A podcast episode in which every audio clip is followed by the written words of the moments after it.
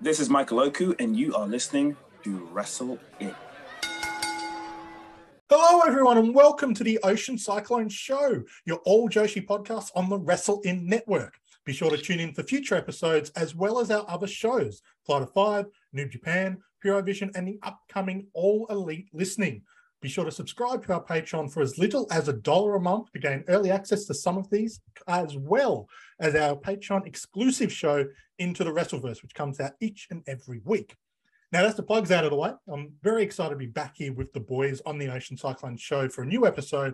For you guys listening, it's been about a month.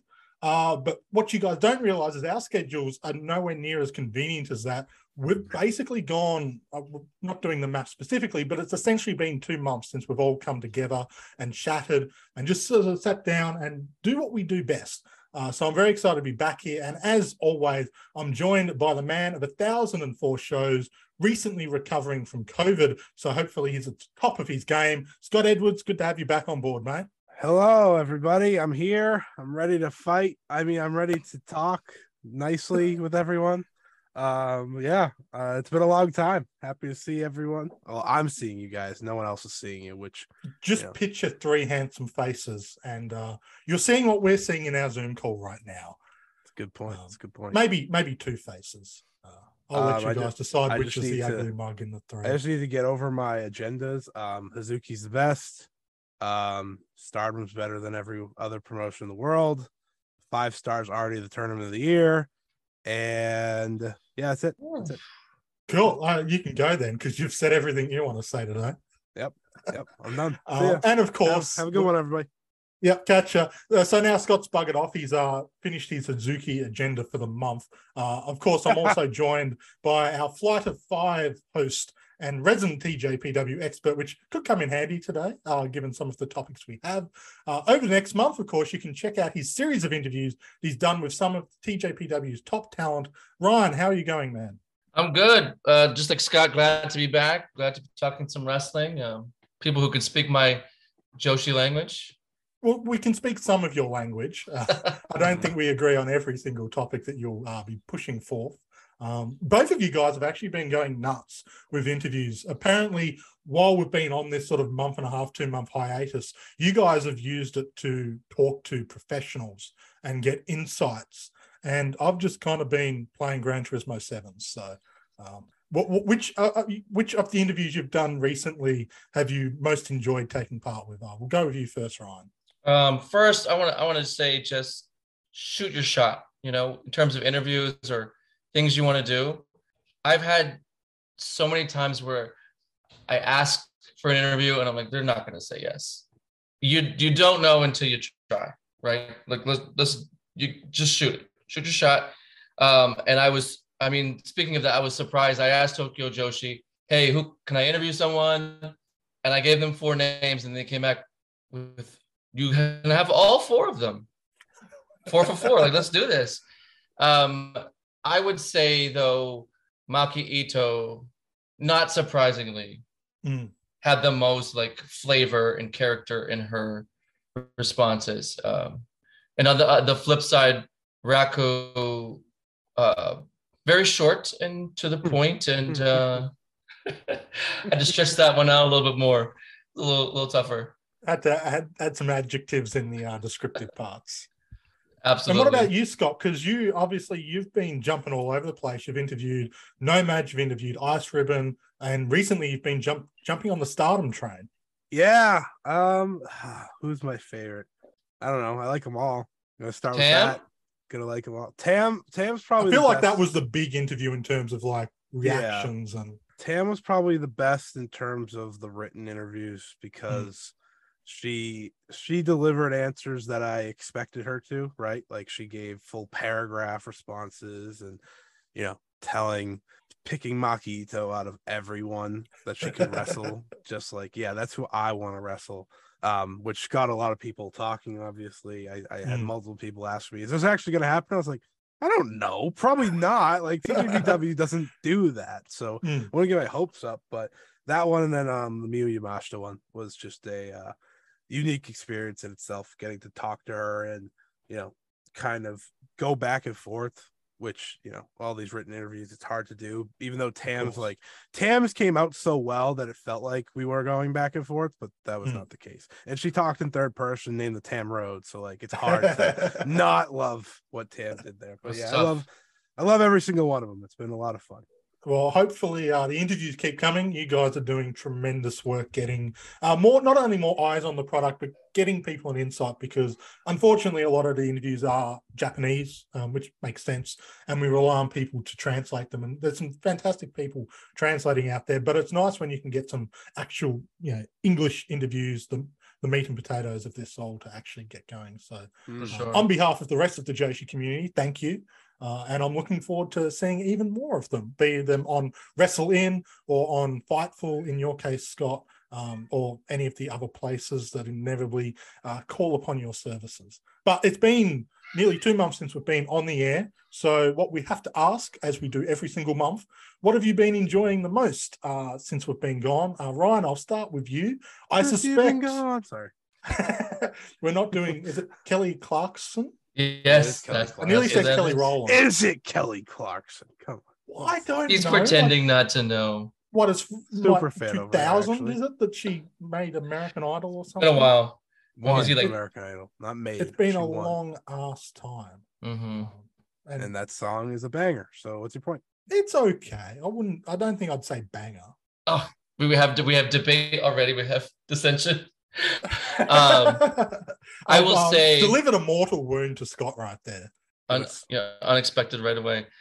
Obviously, the five star right has Mm. been awesome, but um, I I will I will head somewhere else with my answer.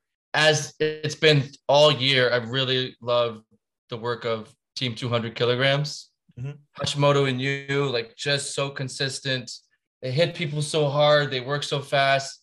That's just my jam. Um, and recently, well, it came out more recently, but July 15th, they had a, they had a match against uh, Sasamura and Mizunami, which was just an, yet another banger. Like they just, they've been killing it this year. I'm loving it. I wish they could wrestle more often on more shows, but when they do, they, they bring it. Are we expecting them for the tag league now that Yuu's popped her face in stardom as the Grim Reaper? I wouldn't get my hopes Fingers up. crossed. Fingers crossed, but no hopes. I won't be getting my hopes up for that. one. No. There's only Not- many not interesting teams they could do for that. Um, like even Momoka and uh, Waka Tsukiyama, I'd love to see them team up for the tag league because that's like that's a team you can throw in and you don't have to worry about giving Mm. them tons of wins because Yeah. Waka can just lose like she does in every other match.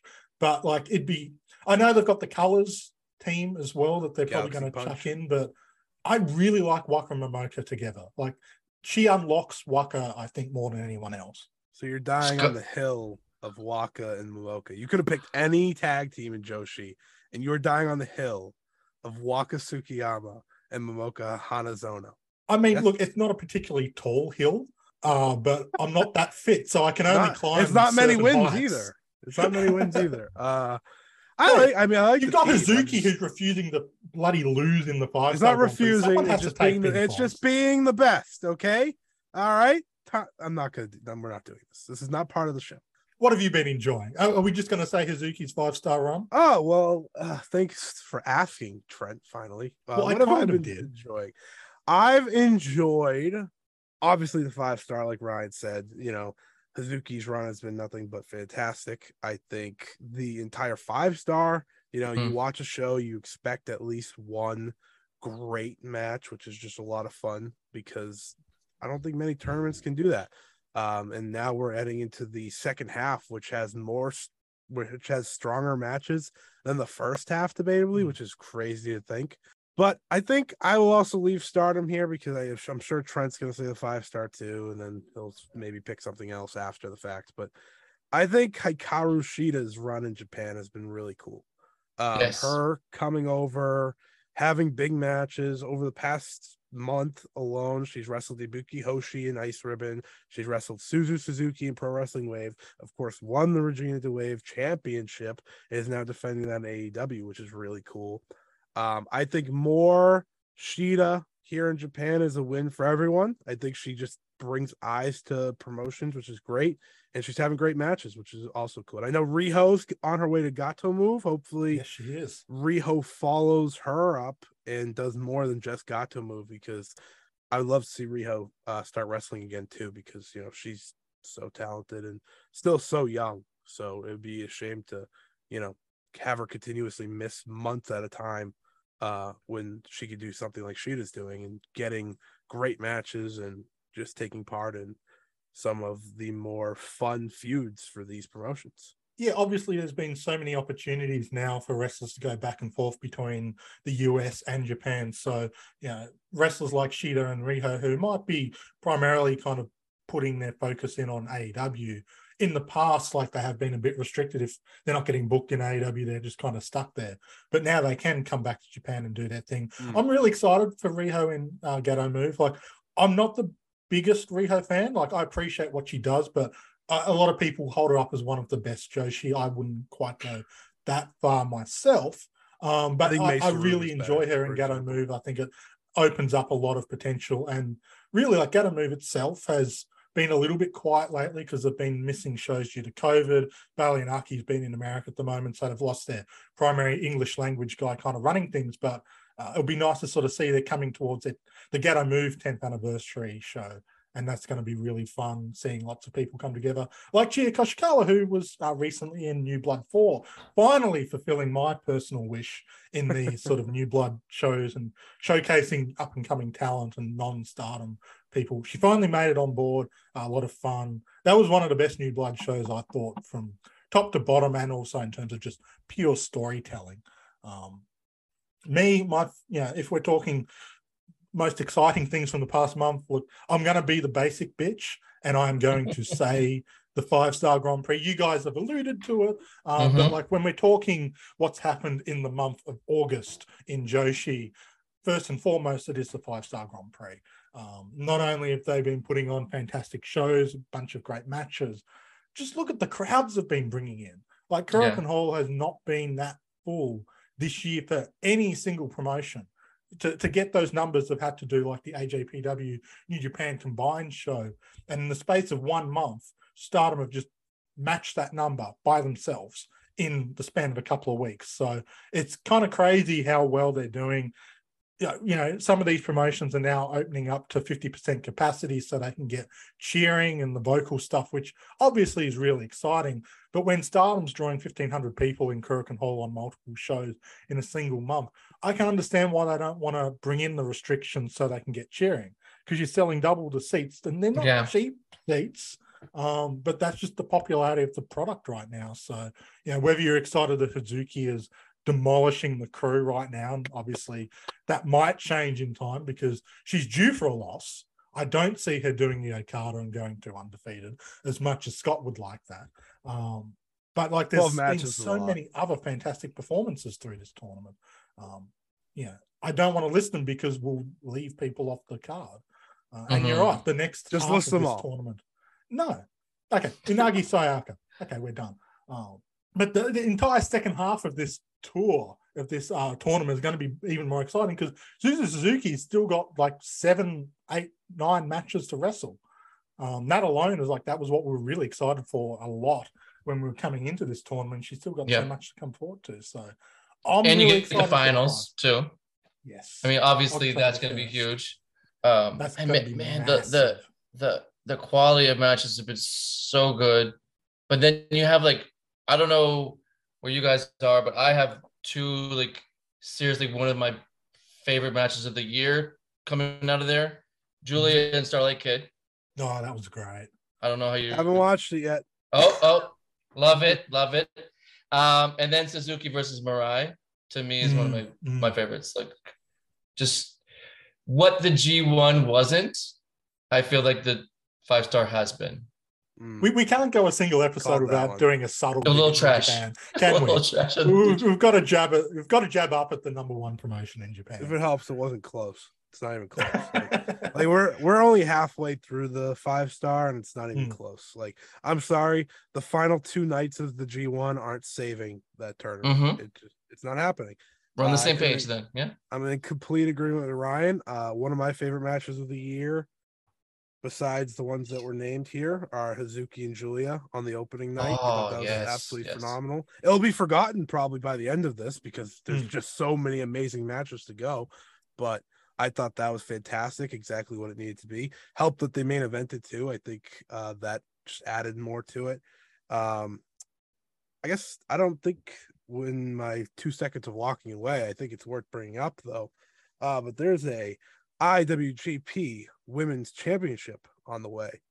yes, we didn't uh, actually mention that, did we? That's kind of crazy. I crazy. feel like that's a very exciting but interesting topic point here because obviously we're sitting here. We know two of the international entries, Mhm, not the big one though.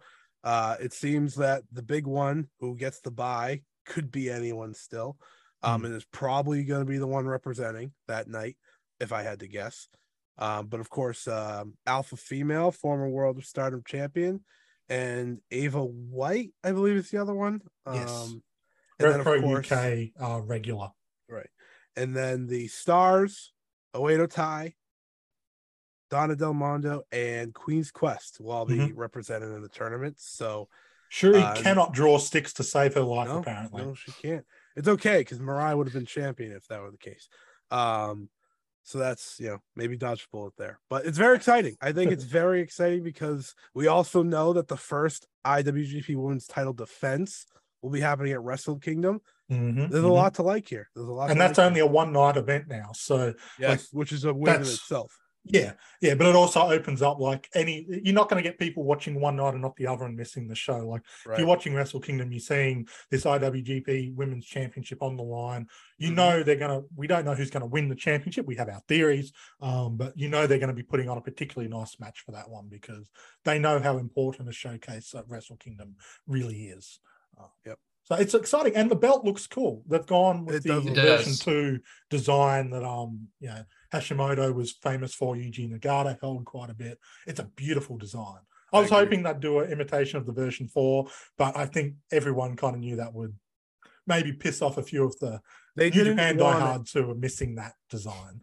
they didn't want the women's title to look 20 times better than the world title. So they were like, Mhm. okay, listen, Scale it about back. 10 times instead. Mm. Like, let's we want we don't want it that great, but and I love the stars on the side too. Like Mm. that it- it's a great it's a great looking belt. We haven't seen the It's one of the more one yet. dangerous belts to wear, though. I feel like the That's little- probably true. the crowns probably- jutting up. Like obviously, the Stardom talent are all very uh, toned. It's okay. Mayu But if you had a would be midriff, you're in trouble. anyways. You had a It's muffin okay. top, you're uh, drawing blood on that thing. It'll be it'll be hanging off of Mayu anyways. It's okay. Yeah. Yeah, luckily, it's And not she'll, us. she'll leave it on a train and uh, just chaos will Exactly. ensue. And the title will Um, never be seen again.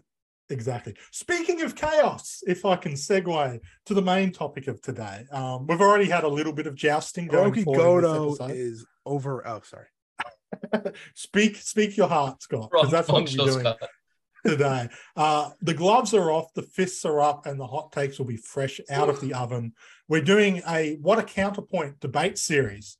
Now, if you're wondering where the name comes from, last year on Wrestle In, uh, Ryan and I had a little series. We had a couple of articles go out, which were called What a Counterpoint, where we took a topic and we debated it back and forth. I think the two topics were should Momo Watanabe leave stardom and what is stardom's Mount Rushmore? Um, so we debated that. I won both of those uh, challenges, but we're back in audio form and we've So brought casual. on our most what? So casual with the uh, I won those. Well, it's yeah, we, we can't debate facts like that. That's just true. Yeah. Um, but we brought our most Damn. vocal member of the OCS on board to join us with this particular one. Um, so, Excuse what me. are the rules of what a counterpoint? We have six questions at least. Um, if if we have definitive answers, we may have to pull out some backup ones. But we have six questions. Each person will be going uh, basically uh, two, three sets of two questions, one for each sort of combination of us. One person will be adjudicating. Uh, we'll be giving about 60 to 90 seconds of uninterrupted time for each person to make their opening case. And then basically the floor's open, uh, whoever's loudest, and eventually the adjudicator will call a close to this. You'll each get a final statement to make, and then it'll be decided by the adjudicator. Obviously, to those of you listening at home, you can put forth who you believe won as well. Uh, but for the sake of this podcast because we're not doing it on a live stream. Uh, the adjudicator will probably be making the call. I would encourage whoever is judging. Obviously, we have our own opinions. Try and give the award based on the best arguments. So, if if the question was who's better, Mo Iwatani or Waka Tsukiyama, I think we would all agree that Maya would win that in just a base question. But if the person arguing for Waka actually did a better job, yeah, throw them a Hats bone. off then. Yeah, Good yeah. It's But we'll see what happens. that is not one of the questions. Uh, don't worry about that one. Uh, we- we're spread a little bit across the type of question to expect. Some of these will be civil, I suspect. Some of will be like, that's a good argument, gentlemen. Shake of the hand. Some of these may turn to virtual blood. Um, we will see. Uh, no promises and that they'll be safe. But we're all friends here. I'd like to think that we'll be able to do an episode next month and there'll be no lingering feelings, but Listen, it depends how rough it gets. So I won't go after either of you. I'm going after companies here. I'm Mhm. going like th- th- nothing against you two. I'm just Yes. starting that off. This is this is all about. You'll see. You'll see. Yeah, And look, very early too. Obviously, the question is isn't who is the better um, article writer or member of OCS. It's all about the topic at hand. That's that's just good. Yeah, I'm trying to win here, not You, lose. you Come don't. on. It's it's an ad ad hominem. You don't attack the person. You attack the the topic.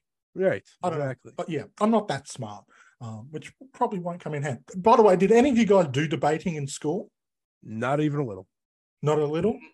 Just um, a little within like economics or history class, Oh, so. But not like, Ryan um, say, yeah, I but not like debate competitive debate. I was captain. Yeah, yeah, I was yeah. It, it wasn't like that episode of Community where you were defending your school or anything.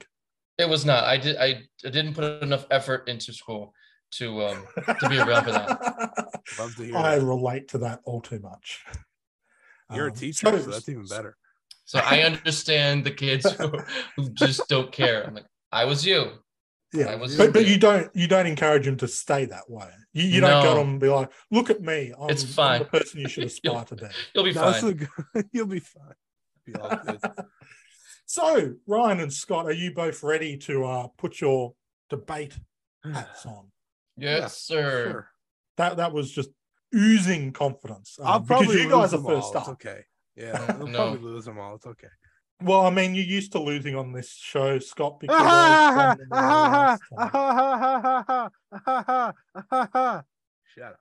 So I'm letting you guys go first because I've got to warm up to this being the defending trivia champion. I'm presuming that talent will move through to debating, but we will see. So the first question is going to be debated between Ryan and Scott. And the question is what was TJPW's biggest mes- misstep? Maki Ito not winning the Princess of Princess title last year, or Miyu Watanabe not winning the Princess Cup this year? Uh, Ryan, which side will you be debating? I will be arguing about Miyu Watanabe losing this year. That's my Mhm. side. And Scott, I you'll be doing that Maki one Ito, too. correct? Yeah, I could debate both if you, if you really wanted me to. I, I- I think the got- side shouldn't be too surprising on this one. We ha- we've had Scott rant about the Maki Ito def- situation several times on this Wonder, show. Failure.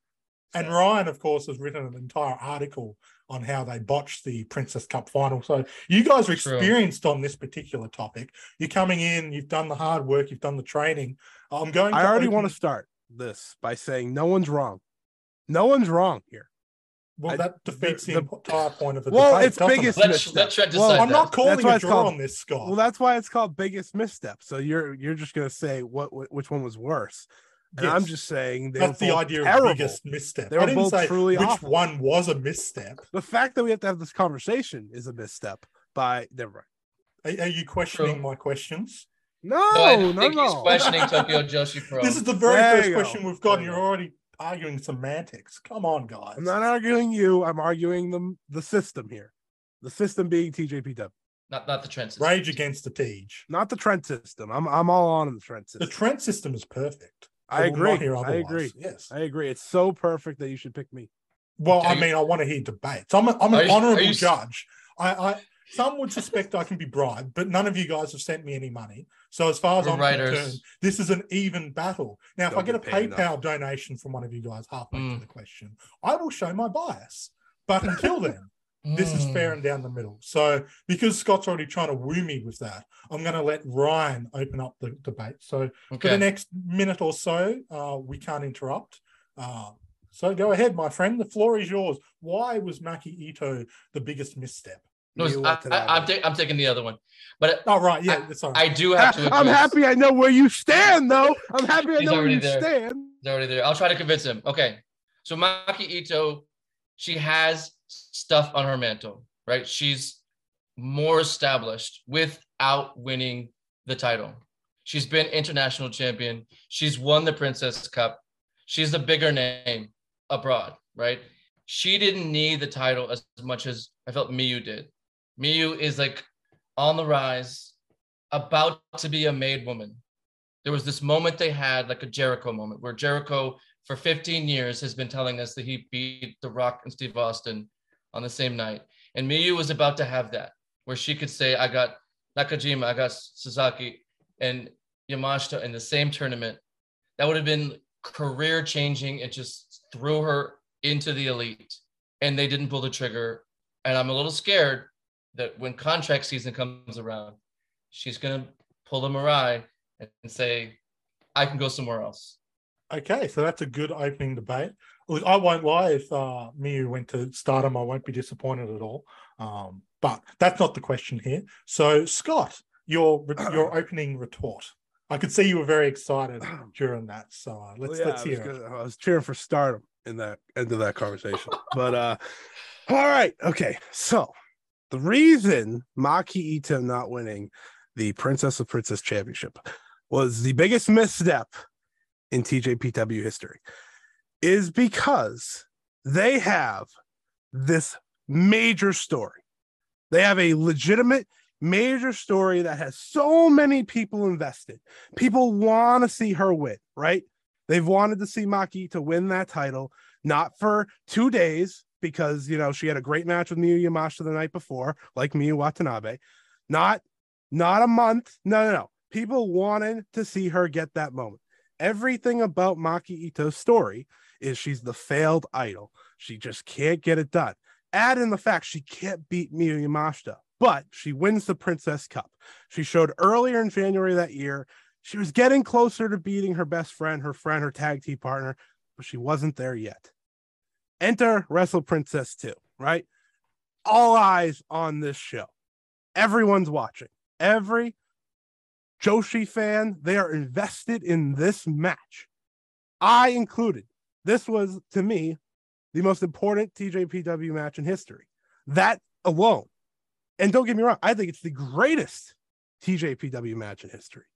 But here's the problem she didn't win, and you ruin the story for good.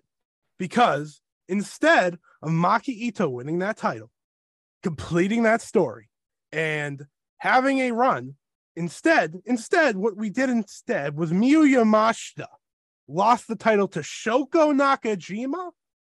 For what reason? What did that do? That didn't help TJPW. That didn't make them better. If anything, it made me less interested in the product. You had the perfect story of Makito going from here to here, becoming the champion, beating the one person she can't beat for the title, and you ruined it. And now, when Makito beats Miyu Yamashita, it's not going to mean any, the same if it's not for the title, and it's going to be too late. Going to be too late. Speaking of too late, that went a little over the minute or minute and a half, but that's okay Listen, because well, it was passion. Thank you, thank you. Thank I you. wasn't actually timing. I'm just looking. I at the expect an. Oscar, to be fair. So No. Um, but maybe you can win an Oscar with this head-to-head debate. The door, the doors are now open, and the floor is now open. Um, so let's hear. Obviously, try not to talk completely over one another because this is an audio podcast. And we don't want people to lose their ears. But feel free to debate back and forth. I'm going to chill here with my water. I just feel Fight, puppets, fight. I Wow, he just cut- feel he cut you off. I just want to I point that out.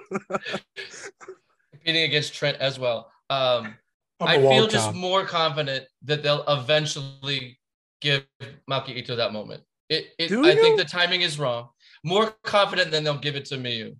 I, Hmm. I I just feel like in their tier system, Maki is higher. I don't know if they fully trust Watanabe, but I know they believe in Ito. They're just taking their damn time, Okay. which is a problem for sure. Um, I'm gonna let you have a second there. All right. Okay. So I'll come back at you. Do you know what Miyu Watanabe has already done that Maki Ito hasn't? Defeated Miyu Yamashita. True. Already one step ahead in that retrospect. Winning the International Princess Championship, I don't think that means much. That title's gone right now. It's in it's in England with Alex Windsor. So to me, that doesn't mean that much. And I think Maki Ito, truthfully, truthfully, has loved everything about coming to the US and going international. I think that's just the truth. And I don't know how much she's going to be around in the long term. Is she a key part of TJPW? Absolutely. But they still favored a pillar over her, much like Miyu Watanabe. And now I don't know. One, I don't know if either of them are going to win. I'm not going to lie to you. I'm just never going to try to believe that. But Maki Ito missed the Princess Cup, completely missed it because what did she do? She went to the United States for a GCW show. To me, it's missed. She's moved on. She seems like that's not her biggest goal anymore. Her biggest goal in TJPW is just to beat Miyu Yamashita. And I feel like that story should have been completed a year ago. And now we're sitting here. I don't even know if Maki Ito is going to have a prominent match on Wrestle Princess 3. I think part of the reason I'm trying to understand their thinking, which is difficult, I know. But like maybe they were like, we we know she's going to the States, she's gonna do all these dates. We don't necessarily want the champion leaving, Mhm. so we're not gonna crown her just yet. So in my head, I think they're delaying it with Maki Ito, which is a mistake in itself- itself. But I don't have enough evidence that the Miyu Watanabe run wasn't just a, a blip. I've seen Maki Ito be presented more prominently, more more main events, and and such. So not super confident either, but I'm more confident with Ito. Okay, that's fair. Okay, so to go against your oh, she might not be around to defend the title. The uh the Wrestle Princess 2 show was on one second, October 9th. Maki Ito didn't go back to the United States until May 18th, 2022. There was plenty of time in there to give her a full healthy run. And that's my problem once again. She when is she going to beat Miyu Yamashita? Now that match is being used at a prestige wrestling show to sell tickets, which is great, which is great, but it doesn't mean the same. And you're giving away that match. You're giving away your core match. No offense to Yuka Sakazaki, actually full offense to both of them. And Shinoku Nakajima. That is not, those aren't your core players anymore. That's not who's most popular. Who's most popular is Miyu Yamashita and Maki Ito. And when that match is being used elsewhere, I think you it tells you that you just haven't achieved what you could have with that match. It should feel bigger. And it just happened in prestige. And you knew Miyu Yamashita was going to win because obviously TJPW is not going to give away that win outside of their promotion. But at the same time, we are here a year later, and I can't I can't say this enough. And I'm looking at this and you can't tell me TJPW is better off with Maki Ito not as champion instead of if they if she was because popularity would have went skyrocketed. People want to see her win. No offense to Miyu Watanabe, that loss doesn't hurt them as a company nearly as much as I think Maki Ito losing hurt them as a company. Okay. Okay, well, I think we're hitting about the 10 minute mark on this. So I'm going to give each of you basically a statement to close on to woo me um, in this decision. So, Ryan, give us your finishing blow. You had a chance to change a trajectory like no other chance, and it's gone with Miyu Watanabe. With with Mac, Maki Ito, I feel like the trajectory is just going too slowly, but I still think it's going to happen. Scott? TJPW fumbled the bag twice. Okay. They fumbled the bag twice, two years in a row. They fumbled it with Maki Ito. They fumbled it with Miyu Watanabe. But let's be honest, they fumbled it with Maki first. And we are sitting here a year later and you're saying, well, her trajectory says she could win eventually. She could. But we are here a year later and she's not even sniffing that title. That's not the story that's being told. If Yuka Sakazaki wins, you know what the story's being told is? Mizuki winning that title, not Maki Ito. That's the story. I don't see a path right now where Maki Ito is champion within the next year because she only should have beaten Miyu Yamashita and they blew it for a pillar. Same thing that happened to Miyu Watanabe, but guess what? This one happened first. This one is still felt by fans, and I think it lost TJPW a lot of eyes when it happened. Well, hopefully they can uh, buy some glasses in the future then. So that is the first debate of the night. Uh, thank you guys very much. It's not for you guys, it's day for me, but you guys outnumber me. Um, that's the first one. Very good, very compelling. Actually, I did find myself swinging on uh, both opinions. I have my personal one, but I did actually have to put it aside. I'm going to award the first debate to Scott. Um, I feel like he was able to counterpoint the uh, points made by Ryan a little bit more, um, but it was close. Like personally, I'm actually more gutted by Miyu Watanabe, um, but I do feel like for the purposes of this debate, I do have to side with Scott. Which could come which could come back to favour me because now Scott is adjudicating the next round and Ryan and I are going head to head. So Scott, would you like to introduce what is no doubt going to be a topic that I very much regret in the future? yeah, sure.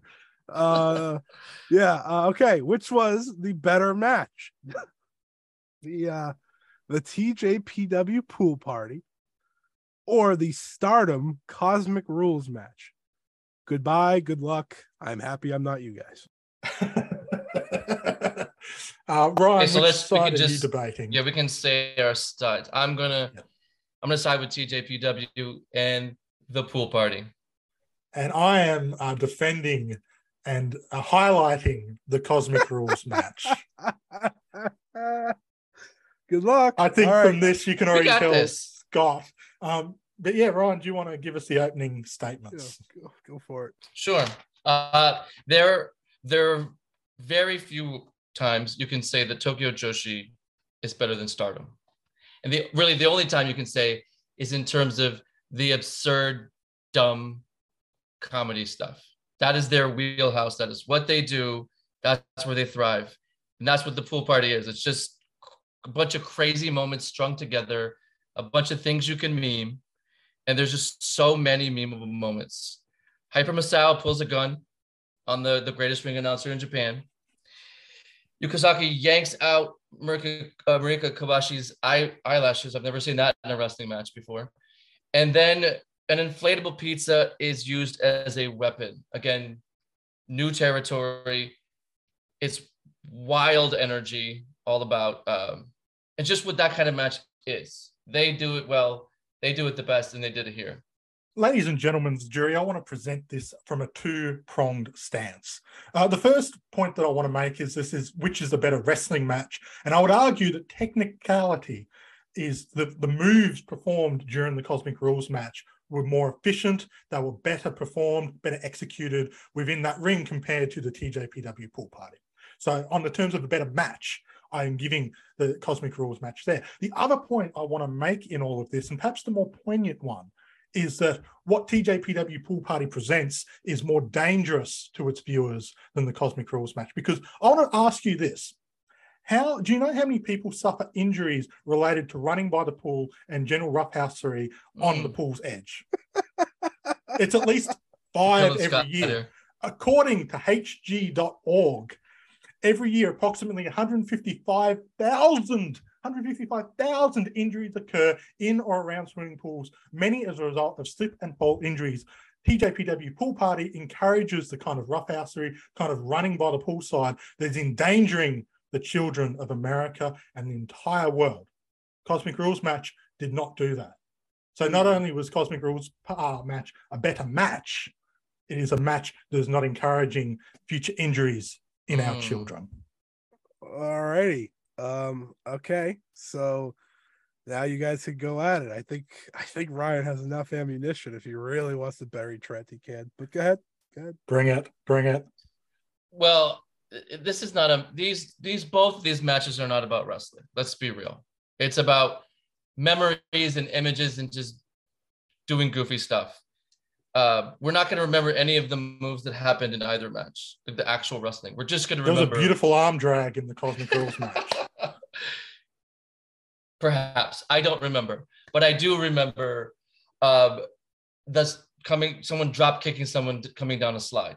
Just the craziest thing you've ever seen over and over again. And then I, I thought, am I just being a Tokyo Joshi homer by by leaning towards this? Yes. I went to the cage match. The inmates rated the Cosmic Rules match a 3.94, Generous. as you might expect. The pool party match got a surprisingly high 7.79. I think people got it, they know what's going on, and they enjoyed it for what it was. cage match, which of course is one of the most trustworthy causes of finding uh, fair and unbiased opinions. The amount of random ones and thrown on wrestlers there is nothing short of ludicrous. And this does not hold up in the court of law, my friends. What does hold up in the court of law is the danger inherent in TJPW's uh, pool party. What's the worst thing that could have happened in the Cosmic Rules match? this is interesting. A titty pop out? Hmm. an itty bitty titty. I mean, look, it's meaner, so it would have been a big bitty titty. But that's the most dangerous thing that could have happened. TJP pool No. party could encourage physical injury No. to children who don't know better. Like No. they didn't show up a "do not try this at home" sign like WWE used to. Mm. Let the kids run around. Let the kids crack their skulls on the wet cement floor that surrounds pools. What Cosmic Rules did is also not only was it not encouraging that kind of violence, it actually taught people what is not right to do. Now, Unagi was wrong in taking Mina Shirakawa's top off. I think we can all agree that's not something you should do. However, both Mina and Saki then scolded her and told her off so that people watching that match know that, okay, what Unagi did was wrong. You shouldn't replicate that. It's not nice to do. As opposed to the TJP pool party, where you're encouraged to be violent by the pool, to run by the pool, and to Mm. actively endanger other people. I'm sorry, like this, these may not be five star classics, despite what some TJPW hardcore fans want to say about it on cagematch.net. Neither of these are five star classics. So you have to look at what is more, what is better for people to be watching in the future. And I would say the Cosmic Rules match is safer and better for people to be watching because it doesn't actively encourage the kind of dangerous violence that TJPW was doing. the cosmic rules as well a little more salacious going for the the top off as you reminded us where tokyo joshi pool party was wholesome fun family fun i my daughters would not be interested because they don't like wrestling but i'd be happy to watch to let them watch it Did you see anything you shouldn't have seen in the Cosmic Rules match? well i think you just nothing. Nothing got shown. Nothing was there. It was implied, the suggestion but the nothing was shown. And as I said, they were told. Unagi was told off afterwards, and they did also warn the viewers. Unlike TJPW, they Mm. warned you that this might be a you know expletive match. The children under the age of 18 shouldn't be watching. They should have a blindfold on. TJPW didn't say not to repeat this kind of dangerous activities, but the pool side. Stardom were more responsible in their match. It was a better match technically, as despite what cagematch.net will be saying with their hardcore fanboys. and it was a safer match for the people. Is that it? You done? yeah All right. Well, Ryan, you had a E. I I I, I need to. I'm gonna I'm gonna play Uh-oh, this game a little differently. I'm gonna add what you could have said Mhm. to really bury him. There was no finish in the Cosmic Rules match. Could have just said that. Who won no the fi- TJPW pool match, uh, Scott? I didn't watch it. You Exactly, exactly, exactly. There was like 15 finishes in that match. If I it don't helps, remember who. I didn't want to watch the Cosmic Rules match either. And the But fact you that I I didn't want to. I just had the pay per view on. All right, all right, end it, end it, over. No more going back and forth. All right, I'm not okay. So when I asked this question, I didn't know how you guys were gonna go at it. Trent went went with the weird idea of kids shouldn't watch it because they'll fall by the pool, and Ryan went by it of the simple. This is family fun. You know, there's nothing salacious going on. There's no strip teases going on. There's no bras being ripped off. And you know what? That's a fair argument of why the pool party is better. If I could say, I think neither should win, but I got to pick a winner. So I'm going to give it to Ryan. okay Even Ryan seemed surprised there. He knows the cosmic rules. part of listen, his listen. Here's the thing. Here's the thing. I was so going into this. I was like, okay, the Cosmic Rules is like maybe the worst match I've ever had to watch. That being said, Trent, you almost won me over. Mm. You almost won me over about a match that I don't want to remember. That's impressive. I better call. Saul. However, however, however, Ryan came right back at you with the point of what would he show to his kids that destroyed your kids' point? He would show the pool, pool party. You can't show the other one to kids. You can't. And I know you I'll, said I'll call an Stardom said ambulance put for the Ryan's kids blindfold on. now. Okay, I don't think they're gonna watch you Sakazaki running by the pool and say, "Oh, I can run by the pool." I don't think that. I think. Never mind. We're moving on. I'm done talking about these two This is a, a lot of time spent on this one. Yeah. An important topic. Uh, it was close though. It was close though. Okay. Good job, both of you. Good job, both of you, fighting two terrible fights. I didn't think I'd Okay. be able to get it that close, so I'm happy. And and now it's Trent's chance to get his first. get his point, and and we can do a three way tie. Ugh, don't do It's going to be That's Trent not versus Get Scott. some stardom booking going going here. a lot a lot more serious topic. Um, I want to know who you think is the 2022 Stardom MVP as we get closer to the end of the year. Um, Mhm. Scott, who are you? Who are you siding with here? Well, I could be that guy that said, "Oh, I let Trent pick first, but I'm not going to be that guy. No, no, no, I'm not going to be that guy. I am going to go with Saya Kamitani here. So you could probably pr- figure out Trent's pick very quickly after that. Look, obviously, coming off the uh, Cosmic Rules match, I have to pick Unagi Sayaka. No, I'm going with Shuri, the World of Stardom champion. We're basically doing champ versus champ. Okay. Um, anyone have a preference about starting? I'll go. I'll go. I haven't Okay. started yet. I haven't started yet. Trent hasn't either. True. but True. I'll go. I'll see. But I'm a gracious person. I'll let you. You know have the that. world champ. I got the wonder champ. I think I got to try to build my lead okay. star. All right. All right. So the reason that Saya Kamitani is the MVP of Stardom in 2022, let's just look at opponents right off the bat. Okay. Let's look at opponents. So, so Shuri has had everyone. She's had Giulia, Mayu, Tam, Nanae Takahashi, other people that I can't think of at the top, the top of my head. Um, but the point is, Sayaka Kamitani has made her defense off of Unagi Sayaka, Utami. I'll give her that, but that might be her one of her weakest matches of the entire reign, which pro- will further prove my point here. Tam Nakano, maybe, maybe the starter match of the year, let alone just defense. Um, Mirai, I think she, you know, helped make Mirai overnight. Shuri also faced Mirai, of course. Um, Trent, stop looking at me like that. I, I can't believe you. But my whole point is here. I'm not going to go through the entire reign. Saya Kamitani has made sure to not only elevate herself, but the title in the same reign. How do you follow up a Tam Nakano Wonder of Stardom reign, one filled with story and filled with emotion and just filled with great matches? You have great matches, but you make it your own. Saya Kamitani has done everything in her power to make this title and her reign her own by having just unbelievable long fought out matches where she pulls out a new move every time and just shows growth in her own abilities every single defense. On the I'm not going to fight Shuri right now, but Shuri didn't need to do that. Shuri came into this year as the MVP already. So for me, I think Saya Kamitani had to do a lot to prove it, and she's done nothing but that. All right, Trent. Good luck. Honorable Judge Ryan, the jury of the OCS audience, I'd like to present to you that Sai Kamitani has been putting on a phenomenal year, and I can understand why my opponent has chosen her for wrestler Mm. uh, MVP of Stardom in 2022. the fact remains that who is the top star in Stardom right now? Who is their number one champion? It is Shuri. Sai Kamitani has put on an incredible year. And I think in many ways she's surprised and impressed a lot of people. There was a question of whether she could live up to the hype of being the secondary champion, and I would say she's done that.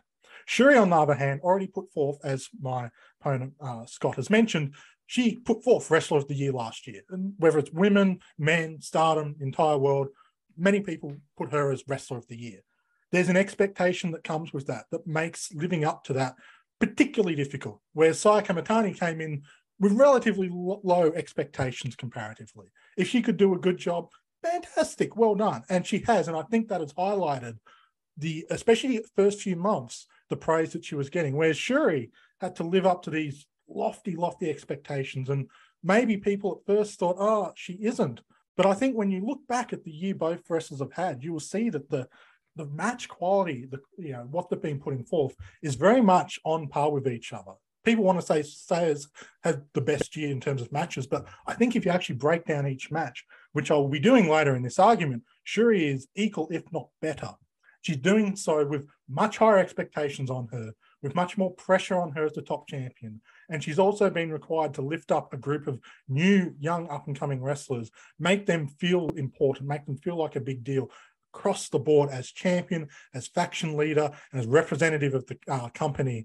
Shuri has been Stardom's MVP of 2022. Mm, great start. Great start. Uh, Scott, you got some comebacks? All right, I'm taking the gloves off now.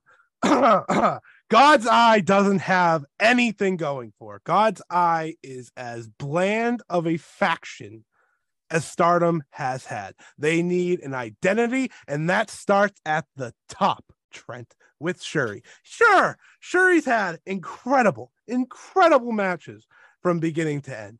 I would too if I was facing the elite of Stardom every single match, beating the his. Would I? No, probably not. But I've just in the, in the sense of in the sense of Saya Kamitani.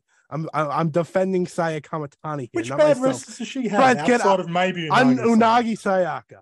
Okay, Who she had to lift up. Let me finish talking. Let Mirai. She had to bring up Mirai. Let me finish. I'm not done. Trent, You're never Okay. done. I'm never done. That's true, right? But oh, the other day she has to have a match against Himeka out of nowhere, right? Shuri doesn't have to do that. Shuri gets to build matches with Giulia and Mayu and Nanae Takahashi, all these legends. Saya was going to get her shot finally against Kairi, and it got taken away. So what did she have to do?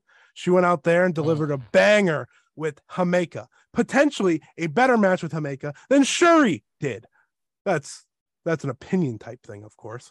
I think Kameka was carried both times, but that's just a shot at Trent. Thank you. Anyways, I think Saya Kamitani has done everything she can to make that title matter. Most people will agree with me. That reign has been hot from beginning to end, unlike Shuri's, which up until recently, you didn't really think anyone was beating her. And I think that's part of the problem and why Saya Kamitani has benefited so much from it. But Trent, mm.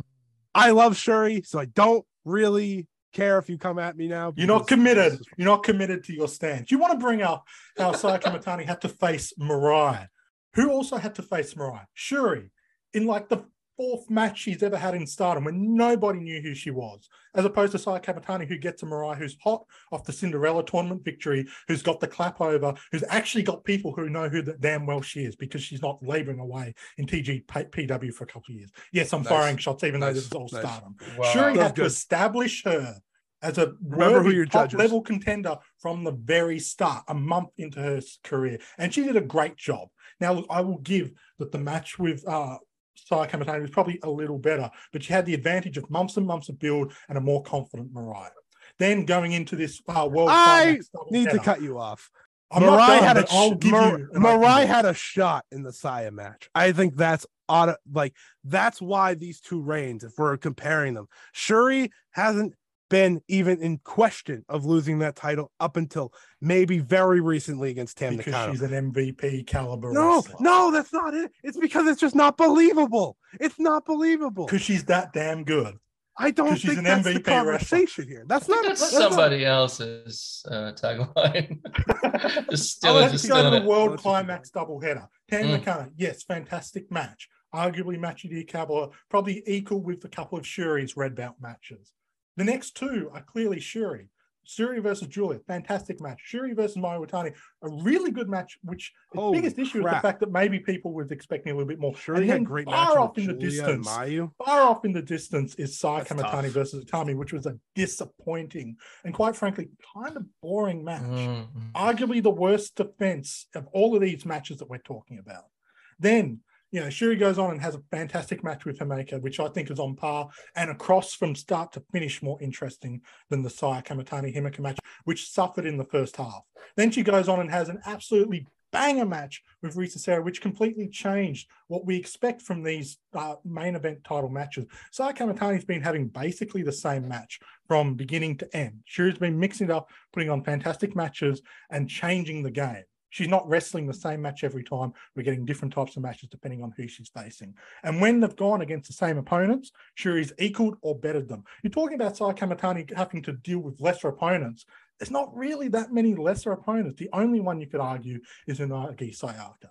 Everything else is pretty much on par in terms of overall talent and ability. She's facing Maika. She's facing all these other wrestlers who are very talented. Now, you can put your hand up. Maika's a great Mayu wrestler. and Giulia are Utami above Hayashishita. everyone. Utami Who was the red belt no, champ no, for no, all no, of no, no. last year? Utami Hayashishita. Her No, best no, no. matches are up against Utami- Utami... which Shuri's also had the equal matches. I disagree. There's not a massive gap in talent that they've been facing. Got shocked. what? Um, while he's recovering, Brent, do you have a um, a closing statement? You want to slam the door shut here? Yes, Shuri has had the burden of already having put forth one of the most incredible years Burden wrestling of being great. Yes, because there's an expectation there. Everyone came into 2022 expecting Shuri to be the best wrestler in the world again. And because that expectation is so high, we don't necessarily see how good she's been because it's like, oh, yeah, well, Shuri put Mm. on a bang of a match. Of course she did. Saya Kamitani came in and people weren't sure what to expect. She's had a fantastic year, but people are going away from her matches going, wow, I didn't think she'd be that good. People are going away from Shuri matches going, well, yeah, she is that good. We knew she was that good. She has that burden she has to deal with to prove how good she is. And I think only in the past couple of months are people actually taking a step back and going, wow, Shuri's reign has actually been really good. Now, the second half of her reign has been better, but I think you look back and you're realizing, no, we were expecting an unfair amount from her. She's still delivered. She's been MVP. She's been doing more for the company across the board. Mm. And as great as Saya Kamitani is, she's been the second most. And if you want to give her the award for being most improved, fantastic. But if we're putting that argument in, then you've also got to argue that Mai Sakurai has been the stardom MVP. Okay, Scott. Closing. All right, you- Closing I statement? You gave, you gave me my closing statement, so thank you. Each and every major match last year, Saya Kamitani was doubted. Every single one. Utami match at um, All Star Cinderella, right? Doubted. Oh, she's not going to deliver. Delivers a phenomenal match.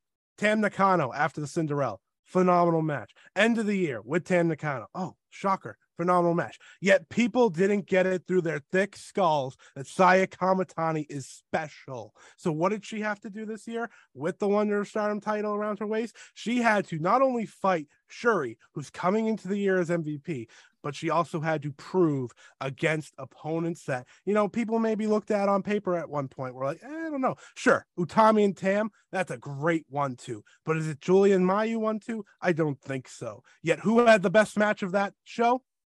Oh, Saya Kamitani. That's right. Thank you, Trent, for giving me that. I appreciate that. Continuing on. Sure, Shuri. Oh, she's turned it up and she's not having the same match anymore. Oh, maybe because that's what she was doing for the first half of her reign. Trent. Maybe that's why people weren't like, oh, this is a great reign because every match was the same. Oh, look, grappling. Oh, look, the person fights back. Oh, look, Shuri wins. LOL. Moving on. Saya Kamitani doesn't do that. She has these battles. She makes an emotional battle, but also a physical, real, exciting wrestling match that makes the Wonder of Stardom title match so exciting. What's the most anticipated match of the year? Oh, it's not Shuri versus Giulia. It's not Shuri versus Utami. It's Saya Kamitani versus Kairi, bitch. Sit down. You've made I'm it already sitting down. Oh. He's already there. Um, I'm on a chair. wow. That's You've great. made it tough for me here. Uh, You're just so um, tall. I just thought you were standing. Trent came with the Shuri lived up to expectations, all this pressure. Definitely agree on that. Shuri's match quality has been super great. Big agree on that. Uh, he took some shots at Tokyo Joshi, so some points off. That was a bold Um, strategy, Trent. That's how confident I am in my have, case uh, that I can put it at risk. Scott countered with Kamitani has worked with some of her opponents have been lesser opponents. Some of them been the same, but some of them she's elevated. She's elevated the title. She really made Mirai. I hear you on all those. Uh, points off for taking shots at Himeka. So then, yeah, you're not just coming at me with that, Scott. You got to be Uh, careful. It's fine. It's fine. uh, I actually bettered Trent's case in that one too with the makeup. so in in the end, though, I I'm gonna go with Scott's argument. Sorry, Trent. That was a tough one. Just Um, the edge. this is- edged this is what I could say. I thought Trent had the easiest one because I would have picked Shuri, by the way. But thank you. Thank you very much. That's I mean, the thing is, I actually think Sire's been wrestler of the year, so I have to kind of work against. why that did we fight opposite why did we do? Because it's more fun that way. Yeah. It was. It was fun. It's more It was fun. Also, Okay. Why Trent, do you're you not think I bitch, decided to go ahead with the Cosmic Rules match? That was. Oh, that's true. No, that's a good point. No, you make a good point. That was a lot of fun, Okay. especially because I won. If I lost, it would have been a. would have been the worst thing ever. Yeah, Well, So I'm, I'm glad I can um, actually take a We've breath given Scott a two-one lead now. Yes. 2-1. So, hey, that shouldn't but, um, falter me in my. oh, let me practice. Winner. No, no, Ryan. no. Ryan is the winner. Okay, I'm ready for this. Then you're just tired. just- you're putting. He's just he's just ready to go with that. Yeah. But do we have do we have three more? Yes, we Um, have three more. So oh, I've still got a chance to come back. I have to do this depending too. on But the Scott has this Scott has two more of the three. Yeah. So we're Yeah. we're um we're gonna have to I play could catch put up here. myself out of the running with this one, um, but I'm an honourable judge. No one Okay. sent through any PayPal fundings, so I'm calling this. thing. This is actually one we weren't originally going to run, but then when we were talking about it, you guys were like, "Oh, this is actually going to be good." so um, even though you chose against it, you've now re-chosen it. So not a lot of prep time for this one, uh, which should make it fun. The question is, uh, stardom yet again. Scott doesn't prep. so he That's has true. declare he has an advantage here. So Oh, okay. that's his Oh, that's his that's his demo. I see you're already selling the underdog story you've got here. Yeah. I respect that, Ryan. Some sympathy. Yes. Um, so the question is who has the most promising future, Azumi or Starlight Kid? It's the question that a lot of Stardom fans have been debating for years now. Now we're going to have a definitive answer. This will be canon. Who is the most promising? Scott, who are you going to be arguing for today? Starlight Kid. So, Ryan, who are you picking? I was taking Azumi. If what if I had said Starlight Kid, but we would just both argue. Both then it would have win. been who was loudest, I think. Yeah. Which I, I feel like at this stage I'd be giving the award to Scott. Yeah, 'cause, uh, Yeah. for that. Yeah. Yeah. But it's not a question of who's loudest, it's about who's most uh, not encouraging. Convincing. Yes, thank you. Uh, my brain's rattled having defended the Cosmic Rules match. Um, you've both gone at least once, so Ryan hasn't spoken as yet for a bit. So Ryan, you open the board. Okay. So I mean, this is one where a lot of people are going to be on both sides. Like they're both tremendous. I just feel that where Starlight Kid is great, Azumi is generational, and part of that is the difference is presence, where physical physically and just moves and, and work. I think they're they're pretty similar, but Azumi feels like a bigger star already and uh, I, I she hasn't hit her ceiling. She's just getting rolling. She's maturing physically. She's the way her mind works. You can see she's so creative offensively. She's gonna invent some moves. I, I would just I, if I'm if I had to put money on it, that's how I that's how I decide these things because I get scared with losing money. I am going to. I I think Azumi has the the better chance Wow. based on those things. Wow. Scott, your opening statements. Oh, Trent, let me ask you a question. Who Is this was, rhetorical or do you want me to respond? no? I want you to actually. I actually want you to respond. Who Okay. was the highest rated women's wrestler, uh, most popular wrestler Mm. in Japan in the most recent poll? I don't know, Scott. Who was Oh. the most popular woman? Oh, you don't know? Oh, it was. It wasn't Mayu Iwatani. Shocking, I know. Great veteran, one of the greatest of all time. Wasn't Giulia. Wasn't Utami Hayashishita, who was the World of Stardom champion all of last year. It wasn't Tam Nakano, very popular leader of the Cosmic Angels. And it wasn't Giulia. Uh, I already said Giulia. It wasn't Saya but you want to wasn't put that point forward. Wasn't Saya. Wasn't Shuri. The two reigning champions of Stardom. It, it, it was Starlight Kid, right? At the age of 20 years old, Starlight Kid is already in the conversations and already on the shows with Hiroshi Tanahashi and Kazuchika Okada as one of the most popular wrestlers in Japan. But you know what? This is about most promising too, right? Most promising. Who has the most promising future? Well, you guys saw that Giulia versus Starlight Kid match. Was it good? Was it good? I don't know. Was it Scott? Answer the question. Answer the question, Trent. Mm. Was it good? It was good. You saw the Momo versus Starlight Kid match, right? And what did Starlight Kid show in these matches? That, oh, yeah, you know what? She's a great heel, but she's an even better baby face. And when she re enters the baby face role in stardom, she is going to be the face, the ace, the person in stardom. She is everything they want her to be already at the age of 20 years old. She hasn't won the Wo- Wonder of Stardom title. She hasn't won the World of Stardom title. All she has right now is the artist. Yet she's already more important and higher up the card majority of the time than Azumi. And if you're asking for great matches and you put them neck and neck, guess what? That's going to go back and forth all day. I'm not worried about match quality. Starlight Kid's going to be leading Stardom into this new future as the number two promotion in Japan because she is the one and she's already leading a faction. Sorry, Natsuko, you're not really around. You don't really count. And she's going to be leading stars because that, after all this, is still what Mayu Iwatani wants. She is the one. Yes, I went Okay, over take your gloves off, boys. It's uh, back and forth time. Um, uh, the you know that poll we're, we're discussing has Keiji Muto at number four.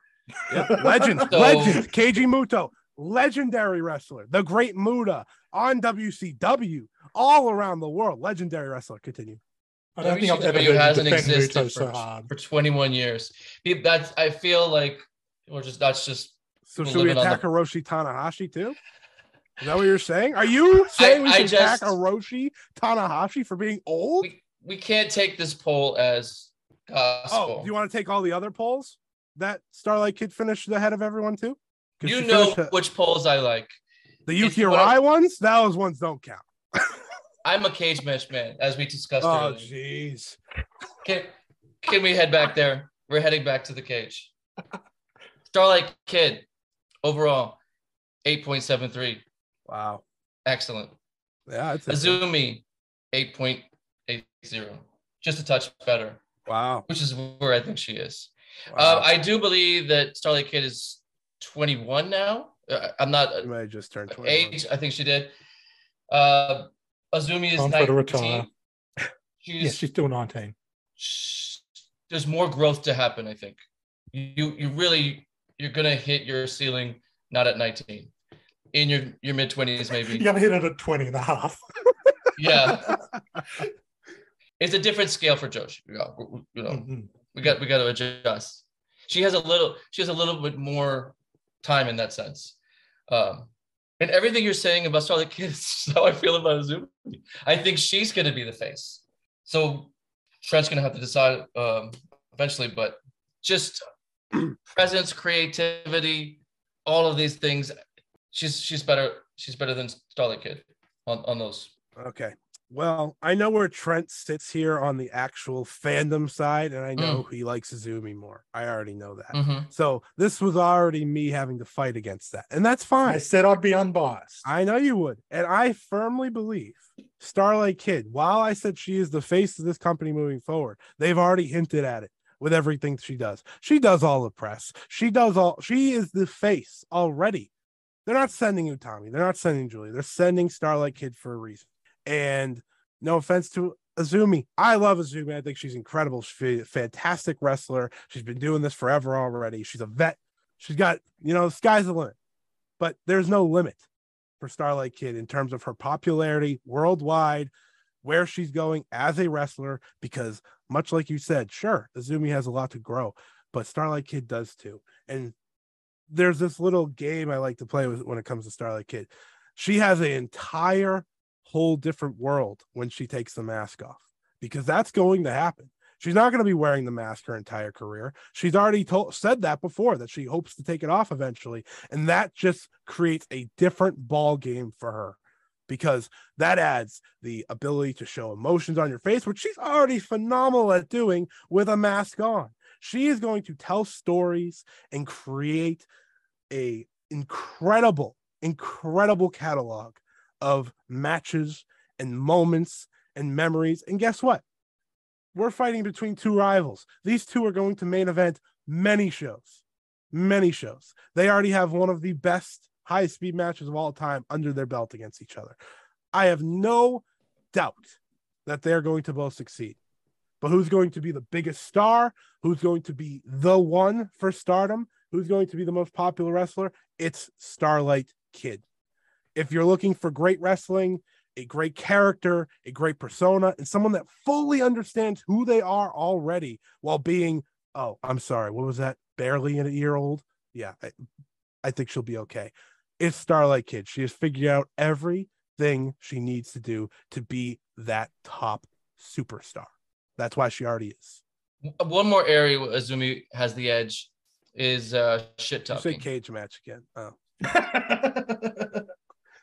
She has more memorable one-liners, anti-old people liners. Uh, I don't remember as many Starlight Kid. So uh, are you saying talks. Rena's better than both of them? Is that what you're saying? If that's that if that's what we're judging on, No, no, no. I think that's then just Rena might be better than both of them already. Just calling people an old bag, yeah, you can do that anytime.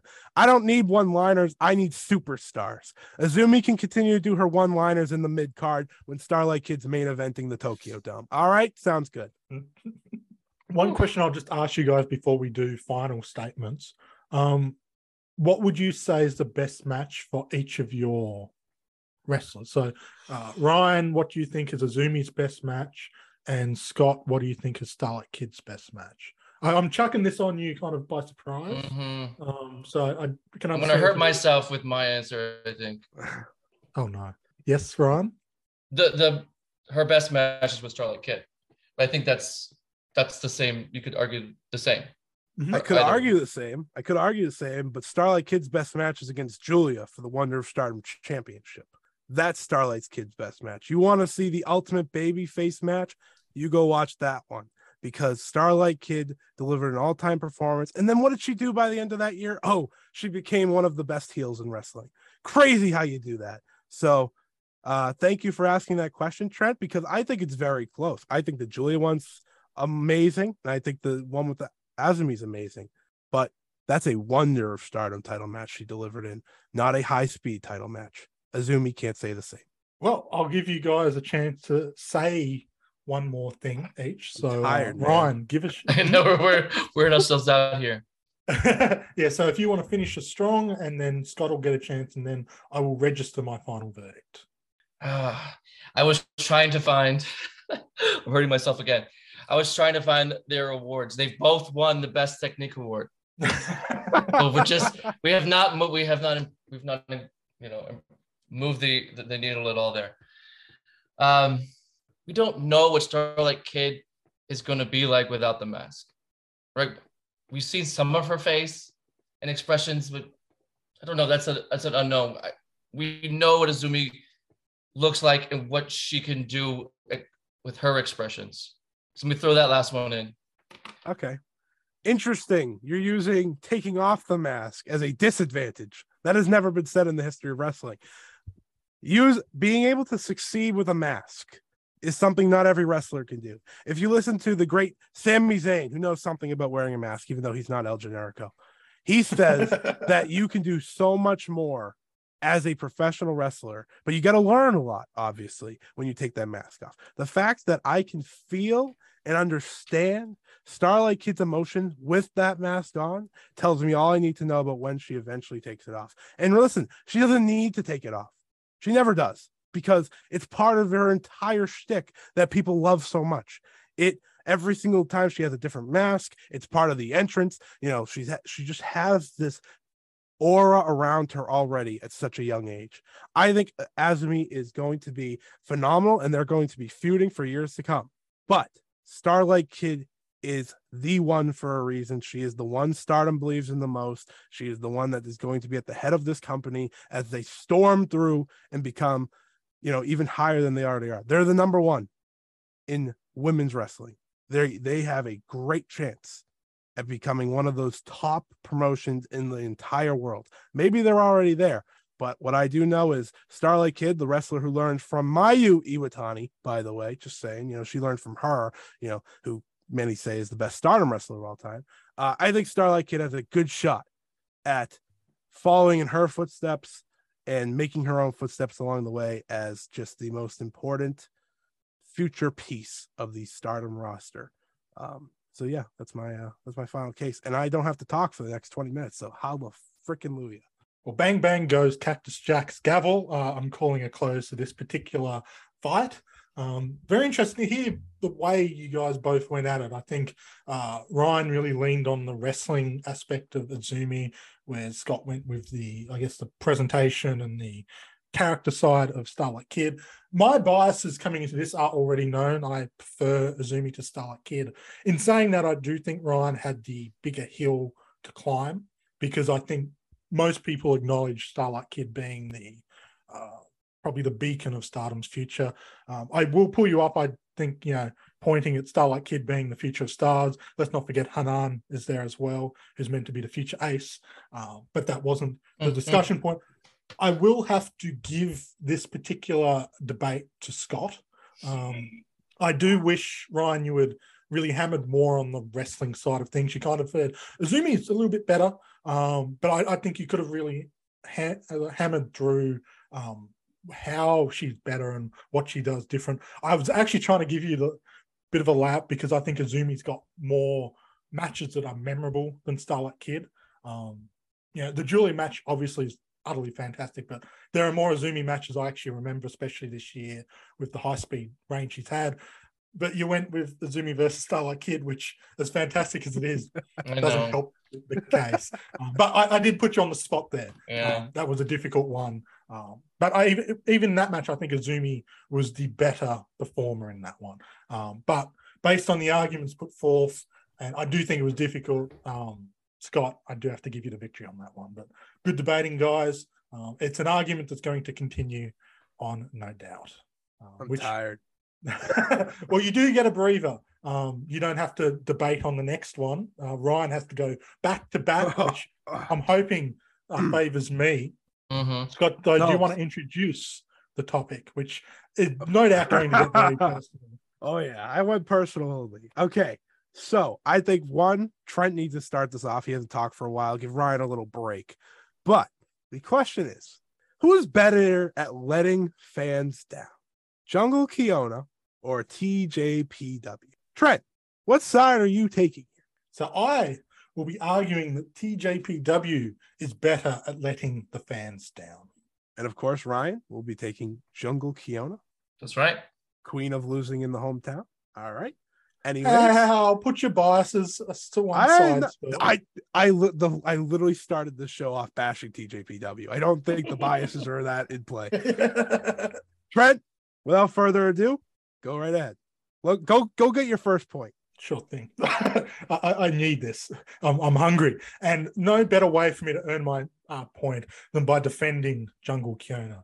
It is not Jungle Kyona who lets the fans down. It is everything surrounding her. It is TJPW that lets its fans down, whether it's its wrestlers or whether it's management and how it handles it. We have literally had an entire question at the very start which is all about which of the two most disappointing letdown TJPW mm. have had. We then went forward to another match, which really doesn't make a whole lot of sense in terms of highlighting how good TJPW can be. They have the potential to be one of the best promotions out there, and yet it fumbles the ball at key points in how it handles and presents itself. They have Wrestle Universe backing them up and presenting them to a world of highlighting opportunities, yet they've kind of stumbled when it comes to the Western crowd. And ultimately, that comes down to how they've presented and handled themselves. No, no point more poignant than when talking about its up and coming talent. Whether it's Maki Ito not winning the, the Princess Championship, whether it's uh, Miyu Watanabe not winning the Princess Cup, or whether it's the entire TJPW roster that isn't its pillars not winning anything. They continue to falter in giving them giving the people what they want and giving them something to really hope for. Jungle Kyona is doing everything that she can. And it's not her fault if fans are disappointed by the surrounding circumstances of her career. Ryan? Okay. Kyona's not getting her moment. It's done. Oh, She's he went for the she's- dagger. She's not she's not coming back to stardom. Like she's she's dipping in these other indies. She's doing some stuff. It's they had their chance with her. Even if she came back now, there's the, the, the top of the card is too stacked. It's more stacked than it was before. If she couldn't crack the red belt level, then there's, there's, too many faces to, to get past now. On the Tokyo Joshi side, you, you do have all these disappointments you're talking about, but there's still hope. Maki Ito's still wrestling regularly, right? We do have these mid carders wrestling regularly, uh, where we don't know how long like Kyona's going on, like how much how injured she is, and you know uh, how much she wants to go. You're just going to have more time to work with to kind of battle some of these these things we're talking about, and you know. In the past, they have used disappointment as like this major storyline with like Shoko Nakajima. She couldn't she couldn't make it. She couldn't get to the top. She couldn't get to the top, and then she finally does, and it's this this magical moment. And this is what we're hoping for for Miyu Watanabe, Maki Ito, and such. Uh, and we still have to keep hope.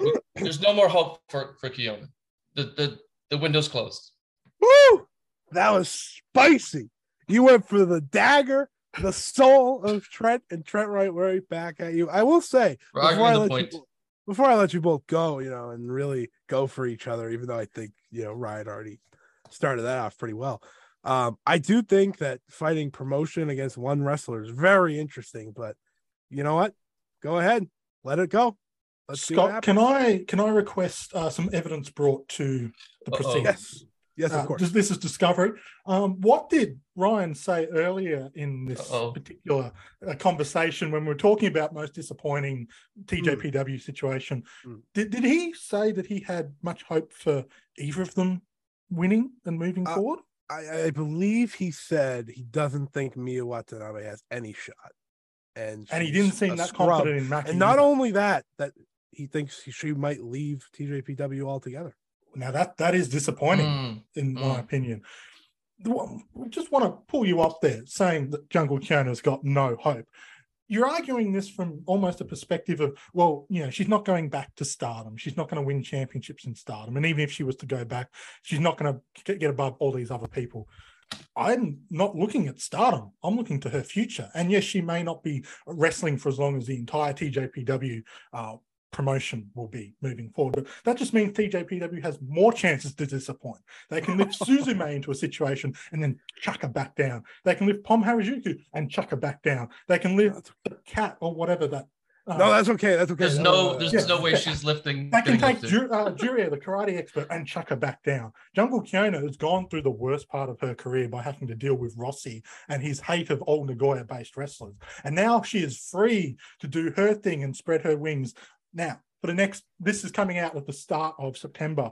Later on, she's going to America and she's going to be wrestling uh, for a couple of months over there. And people are so hyped. Have you seen the people on the Joshi Twitter going nuts? And not just my account, because obviously I've been going nuts on that. But there's a lot of excitement around Jungle Kyona coming back and doing her thing in America. Where's the excitement for TJPW?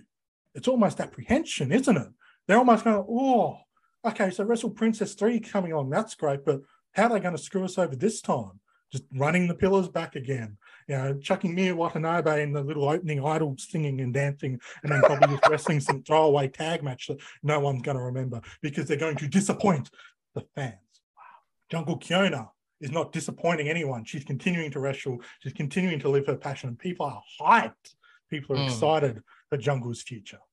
I do remember Trent working on an article um, Oh, about bridesmaids in wrestling, about people who almost get there, but they're never the bride. They never get that ring. And one of his central figures was Jungle Kyona. Can, can you Mm. That's point out sort that of- article on wrestling.com? It's not there yet. He- He can't bring himself to, to admit it. You're bringing, print it. uh, Accusationary evidence with no actual evidence. It's hearsay. can't Your prove it. We I can't prove object it. to this evidence. Jungle Kyona's gimmick is losing, and her gimmick is losing in her hometown. That's like her thing, where Tokyo Joshi does disappoint, but it does it, it, it delivers at times in, in different ways. Um, we talk about how much the chances you're taking one person versus the field. You always bet on the field. That you so maybe they don't maybe they don't elevate me. Well just like you should bet on the field of TJPW disappointing more. maybe they don't do Hikari Noa, but, but maybe Suzume, maybe Endo, maybe somebody. They're they're just they, they gotta believe in someone at some point. Yeah, Yuka Sakazaki, Miyu Yamashita, and the other pillars. that's that's all they believe in.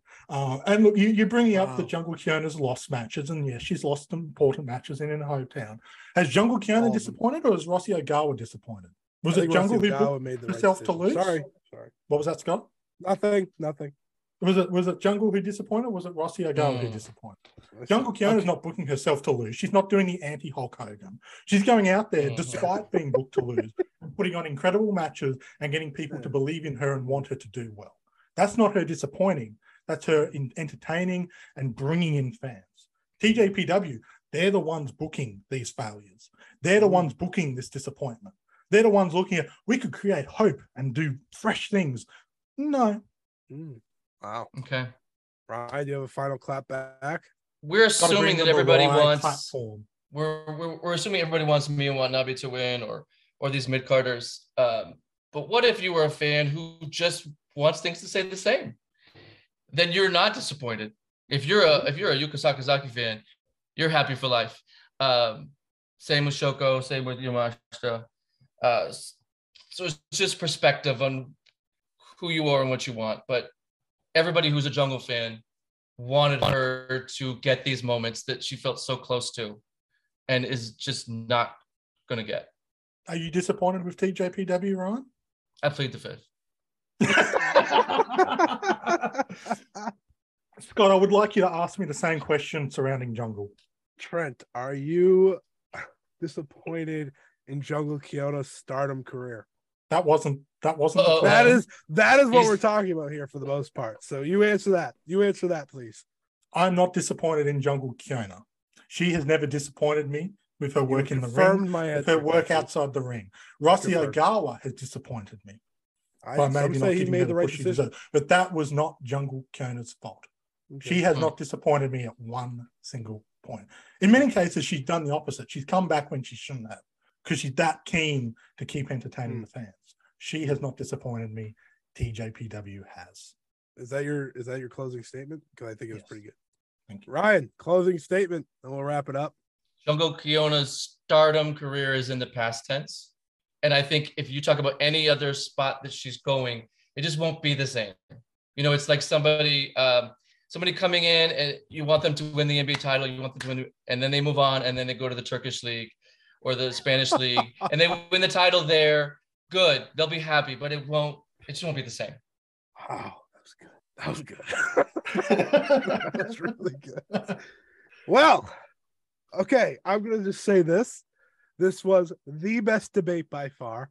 I am. I am actually. I don't know if I'm happy. I'm very happy I didn't have to be part of it, but at the same time, I'm really upset I have to pick a side because here, here's here's the thing. I think Ryan had a disadvantage. Mm-hmm. He was he was going with a one wrestler who's had, you know, she's had her misfortunes and but like but like Trent said, she didn't book that. So Ryan really had to build that up. But on the other side, Trent just he hit it on the nail every time with TJPW. Mm. And it was like it was it was as good a battle as you'll hear on this debate show. And one, I think I think you bought guys both deserve credit. I think that final line for Ryan with the Turkish league thing really like because I'll, I'll admit I was like, okay, Trent's won. You know, it's been a hell of an effort here. Ryan did his best with one wrestler, and then he hit us with that Turkish league comment. And I'm sitting here, I'm on the edge of my seat, trying to decide who deserves this the most important point because you know this is a very respectable conversation we're having here. I don't want to I don't want to misjudge, of course. and you know, I, I, got my All right, Trent gets it. Nope. I think- you- nope. You Hmm? had it. You, you know, you had me thinking really, and then you just tip out the pool party. It's just like, and, and here's why I'm going with Trent. I think Trent Trent really defended his case in that Jungle didn't have control, right? TJPW is the one Mm. booking themselves in this corner. And while I think Ryan's right, people do like when things stay the same. People do like Yuka and Miyu and Shoko winning. That's all true. But I remember when Miyu Watanabe lost. I remember seeing Twitter at the moment it happened. Mhm. It's just, it's hard to beat, right? People were sad about Jungle.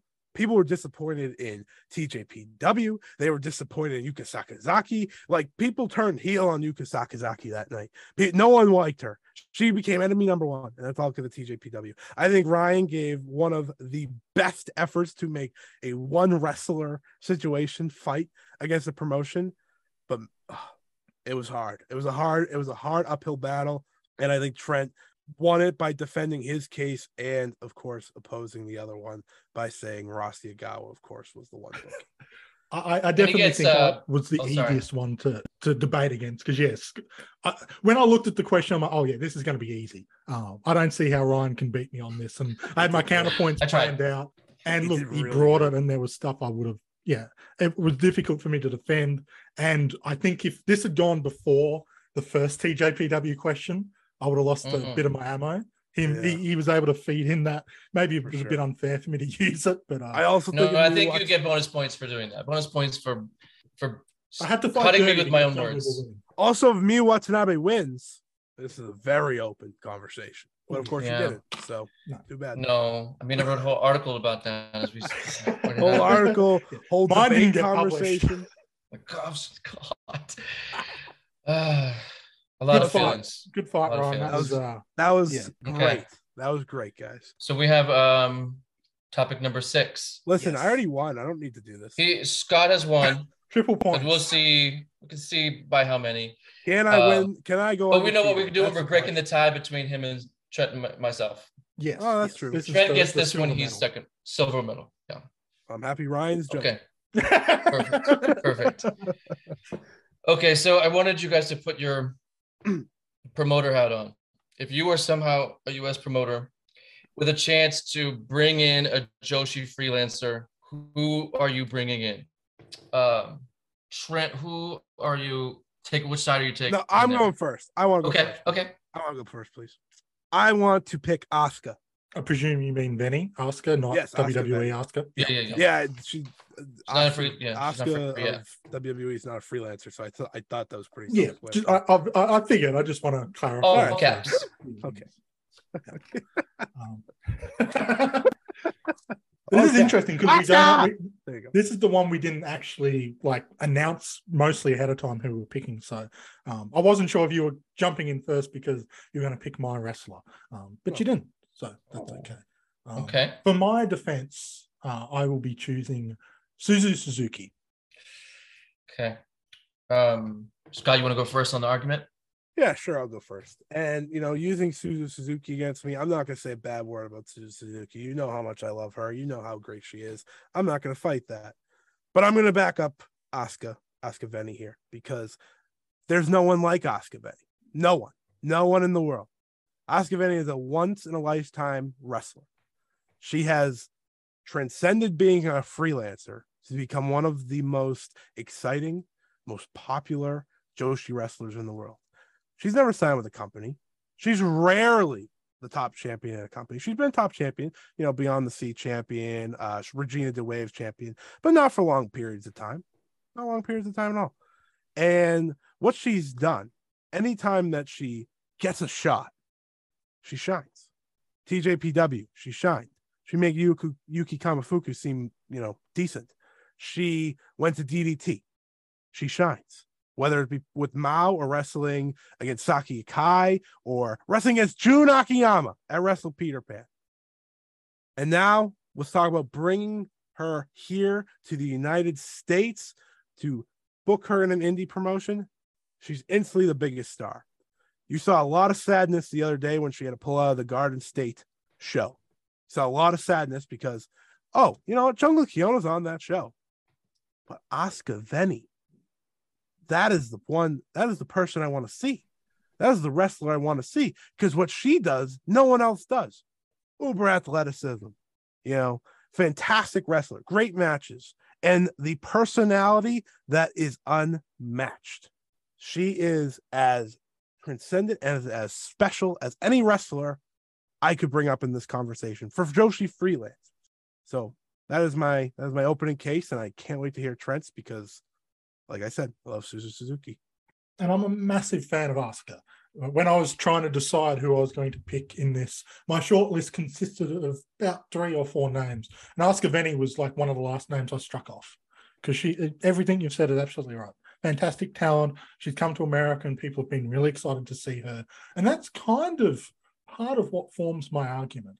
Mm. Asuka slash Veni has come to America and obviously she's succeeded. She's gotten popularity. She's dealt with some horrible situations, but hasn't taken away the shine of her coming to America by any stretch of the imagination. Suzu Suzuki has never wrestled in America. There's that element of the unknown with her and what you're going to get with her because she is only 19 years old. She's coming through the system. She's currently working pretty much anywhere she can, whether it's in prominence, whether it's in wave, whether it's on SEAdLINNNG, whether it's in stardom, where she's killing it in what five star matches she's had so far. When you're looking at the potential and looking at what you can do. I think Suzu Suzuki is one of those, just like Asuka, transcendent talent. But I'm honestly more excited to see what her future holds and what she can do. And what she can do now is already changing the game. People are already talking about her as a future Asian Joshi. I believe there was a certain Scott Edwards who mentioned Stardom need to sign her straight away because he recognizes how good her talent that is. That would ruin your conversation, but yes. Just say But that's the thing.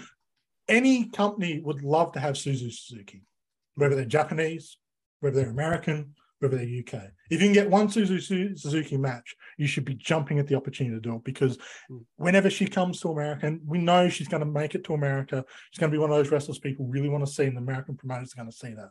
They're going to see what kind of future and potential they have to put on one of a name that's going to go down in history books, I truly believe, as one of the best Joshi wrestlers of all time whether you're going to run a hardcore match in GCW, whether you're going to run a, a, normal match in Garden State, whether you're going to book her in DPW or wherever it's going to be, you're going to get one of the most special talents in wrestling.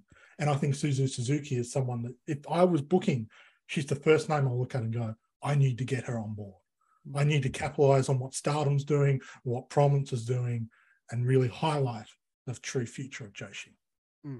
Scott, you got some? Yeah. All right, yeah. back so with- this is this is the time we go back and forth, of course. And I want to ask Trent a question. In her busy schedule, when do you, when do you want to get Suzu Suzuki over? You know, As soon as I can. okay, as soon as you can. Oh, okay. So here's the here's my comeback.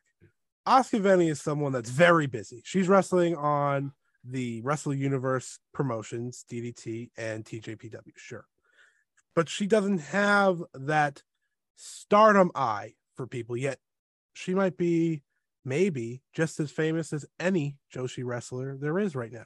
Sure, she was in that AEW women's tournament thing that I forget the name of to be exact. It was a eliminator tournament for the title. Uh and and she dazzled in that. She left people wanting more of Asuka Veni. And of course that wasn't possible at the time because of the restrictions. As soon as restrictions were open, she became the first name to start coming over. So I already have on my hand other indie promoters joining me and saying, This is who we want on our shows. This is who we want coming over. Suzu Suzuki's going to have her time, but Suzu Suzuki's trying to decide what she wants to do as a wrestler still. And I want someone that knows who they are fully. Suzu Suzuki's trying to pick death matches and stardom and wave. And you know what? She doesn't have to pick right now. You know why? Because she's 19 years old. I'm trying to bring over superstars who can bring people and put them into my seats. Suzu Suzuki's probably going to do that for some promotions because people do know her. But Asuka Veni's going to do that for a lot of people every time she brings over. I'm trying to sell those tickets, man. I'm trying to sell those tickets. Veni, again, once in a lifetime type wrestler. And yes, I know I'm fighting against a prodigy wrestler here. So it's a fun conversation to have. But when you see Veni do what she does, whether it's moonsault off a like structure in like the it was like I don't even know, it was outside. It was ridiculous. It was really cool. right? Like she when she does that moonsault, she can do crazy stuff like that. You want a death match? Okay, I'll present you this crazy parkour type shit. Or I'll come right back at you. You want a match of the year contender? Okay, her versus Chihiro Hashimoto. Easy done. Boom. See you later. Have that one. She can do everything. She can do intergender matches. She can make whoever she's wrestling with, whether it be teaming with or wrestling against someone better. And if I'm having to put her against someone on the indie circuit, because let's be honest, that's probably what we have to do here. I want someone to raise up that wrestler and bring him to the best match. I know Suzu Suzuki's great. I don't know if she could do that with. I, I'm, I'm sorry, I'm, I can't name an indie wrestler here. I'm not going to lie to you. Sandra Moone, I think that's who uh, Jungle Kyona is wrestling. Maybe that's her name. I don't know. I could be wrong. I could be wrong. How, But- how did how did Suzu go with uh, Mai Sakurai on the New Blood show? Um, it's pretty good. Yeah, I, I I think I remember you saying that, That was like my best match at the time. Was it Oh, not? that's is that an accomplishment? Like you, you I mean, we've seen what Mai Sakurai Sakurai had been putting out at that time, and then Okay, and I said Yuki. Kamifuku, who's terrible. Like we can go back and forth here. It's the same conversation. So, so you're saying we shouldn't trust what you say, then, Scott? No, you should absolutely trust what I'm saying. Because you're if saying you're saying trust- Mai Sakurai. I'm talking about indie wrestlers that don't have the same training as Joshi wrestlers. how was Mai Sakurai at that time? Obviously, she's doing well now, but how was she at the Probably bad. Listen, she's been, she's got a lot better. So I don't. Know. She remember, has. she's probably Ever bad. since she wrestled Suzu Suzuki, ever since she joined DDM. But sure, go ahead. that was the, that was the match that made people go, "Oh, okay, Mai Sakurai can have a good match." And then she's gone on and had a whole bunch of good matches. So if you want to bring in your subpar independent talent in America, Well, that's what you- we're booking here, Trent. Yeah, That's yeah, what we're booking. yeah. So we mm-hmm. know that you can bring in talent that maybe hasn't shown yet, and you can put them against Suzu Suzuki, and Suzu Suzuki can have a fantastic match with them. Can have a match, a personal best match for those wrestlers. She can do that. Yes, Asuka can do it as well, but it's not a case Asuka of do the only one who can drag the good matches out. Suzu can have fantastic matches with wrestlers who are maybe not at that level, and she can wrestle up to people who are just as good. She can have intergender matches as well. She's fought Chris Brooks in death matches. So the same thing with Asuka and Veni there. The difference I think we're looking at is people are so excited for Stardom right now, and they're getting their first sign of Suzu Suzuki. And they're eh, not just us. Everyone who sees Suzu for the first time going, wow, what have I been missing with her? And if you're an American promoter, you have the chance to be the very first person to bring Suzu Suzuki into America. Asuka's come to America. She's booked to come to America. We've already had that. You get the very first match for Suzu Suzuki in America, and you can do whatever you want. You can give her any kind of match you want. That's a once in a lifetime opportunity. Mm. You're building off of that stardom success and popularity. You're getting someone just as they're really reaching to that Mhm. pinnacle. Who knows what kind of opportunity you have there? Yeah, and um, where do you have proof that people in America are dying to see Suzu Suzuki? Do you? Besides Twitter, do you? I mean, Twitter's a pretty good chance for me considering. Oh, okay, interesting. Can't you go have, out like- on the American street. do you have ask attendance for me? Do you have attendance numbers that she, you know, showed up for, or anything, or Mm. Well, do you're we eyeballs looking or- at the uh, or sellout YouTube Korakuen Hall matches views that she was at, that she might Oh, evented cool. at Korakuen Oh, Hall? Korakuen Hall for Stardom. Okay, now give me those prominence attendance numbers, please. I don't have them on hand. Yeah, because you don't want to, because they're not that great. Thank you for proving my point. Now let's look at Nomads. Asuka, big part of Nomads, one of the key parts. Sure. Oh yeah, she was amazing show. in that second Nomad show. Oh, she missed that one because she came over to America, Trent.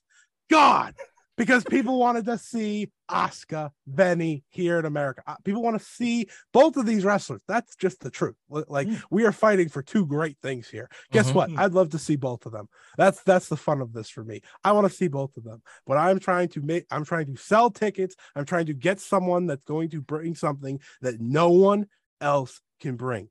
No one is Asuka Veni. No one. She is a once in a lifetime person who dazzles in the ring, who has the charisma, is ex- she just has everything you want in someone to be your major part of a show. And that's why I would prefer her to book over Suzu Suzuki. And yes, you bring Suzu Suzuki over for one of those death matches tournaments, she's probably going to do great like Irina Yamashita has. But hmm, interesting. If you're going to book a wrestler who's going to come to the United States to be in a death match tournament, oh, right, Rina Yamashita, already the person that's being brought over because she has that name notoriety from GCW. She's going to be the one brought over, not Suzuki for death matches. Suzuki's a busy person. She's doing the stardom. Yes. Being in stardom is great. That's huge. But you know what? busy- Why? Why is she busy? Because Oh, people want to book her and have her in yeah, matches yeah, for their yeah, promotion. Yeah, yeah, yeah. Ask ask if Annie's busy because you know she has a lot of connections. Okay, she has the connection to Hana Kimura. Oh, who's main evented the two Matane shows, two of the best shows of all time? Hmm, that wasn't Suzu Suzuki. That's right. So, That so we're we're hitting on Suzu Suzuki because she didn't have a personal connection to Hana Kimura. Hmm. No, we're hitting on Asuka Veni being the main event and being trusted to be in those matches. Listen, tho- those two shows are special, and she showed the special ability. This isn't hurting Suzu Suzuki. This is only helping Asuka Veni, and she delivered two great matches in those shows. I think this conversation, I'll end it here for myself, and then Trent can finish it up. Asuka Veni, as I've said time and time again throughout this conversation, is a once in a lifetime wrestler. She does things that, yes, sure, people can do a moonsault, but can they do what she does in terms of being physical, being charismatic, being athletic? I don't think anyone can do that. Add in the fact that, yes, she is transgender, and that opens more eyes for people. And she is someone that people can look up to in that respect. I think she does things and is someone that you want to bring over and that you want to use as a key part of these shows because she is special in every single way. Suzu Suzuki's special too. She's a prodigy, but she's 19 years old. She doesn't she doesn't need to come over yet. She hasn't shown that she wants to come over yet. She hasn't said it in any interview. She seems very determined of doing what she's doing right now. I want someone that wants to be here for sure, that wants to deliver here for sure. That's Asuka Veni. All right, I'm done talking. I'm very tired. Look, if you have the opportunity to bring Asuka Veni over to America, you should absolutely take it because, as you've said, she's a transcendent talent, once in a lifetime, incredibly impactful. And yes, she's been brought over before, and she's booked to come. I'm pretty sure she's booked to come over again. That's kind of the issue, though, because it's no longer the fresh and exciting thing to bring her over. She's already come to America. She's already performing in America. She's already had that opportunity. You get to be the very first person to bring Suzu Suzuki over, the prodigy, someone who's appearing on Stardom main event matches, who, despite the fact she's not signed there, is getting massive opportunities and being pushed and treated like an absolute big deal. Everywhere she goes, she's treated an absolute big deal. And you get to be the very first promotion that brings her over. Now you say you don't know whether she wants record? to be. Hmm? What's her five star record? Well, it depends on when this goes out. Um, yeah, we can Okay, talk about is Hazuki being undefeated. writing? She might not be undefeated by the end of the uh, tournament. Yeah, there's a story being told. Defeated, But- only defeated. Hmm. So Okay. booking strong. That's interesting. Continue. Who- Who won the uh, Catch the Wave tournament? You just said in Stardom, Trent. You can't switch waves here. Who, who was the most? catching multiple- Catching multiple Uh, waves. Yeah, you're not you're not allowed to get bonus points for puns. Um, who was the one that was got the most You're excitement when they announced they were going to be in Stardom? Uh, Suzu well, Asuka wasn't Okay. Everyone was. That's a little unfair, but okay. Why, why is Uh, that unfair? Because she's an exciting young talent that you want to see. You want to get every opportunity you can see. And Suzu Suzuki is that person. You bring her to America, you get to be the very first person. So- so put her in hardcore match, put her in normal match, any kind of match. The 19 year old prodigy that everyone's going to be wanting to say, I got to see her live. That is Suzu Suzuki. That's your Potentially problematic. Whew, you guys are both correct. So we're just going to decide who is I agree, more to be fair. correct. Yeah. I agree with Um, I hated arguing against us. I having a fight Mm. against Suzu Suzuki was I dumb. know. Who's I didn't sign up for. Um, so Scott's like strongest points to me were her Asuka's uniqueness. You, you went into that very well. There's like a lot of she's just special, um, and she's managed to build up this popularity without being attached to a major promotion. Just by as a freelancer, gotten this buzz. That's that says a lot. I'm, I'm with you there.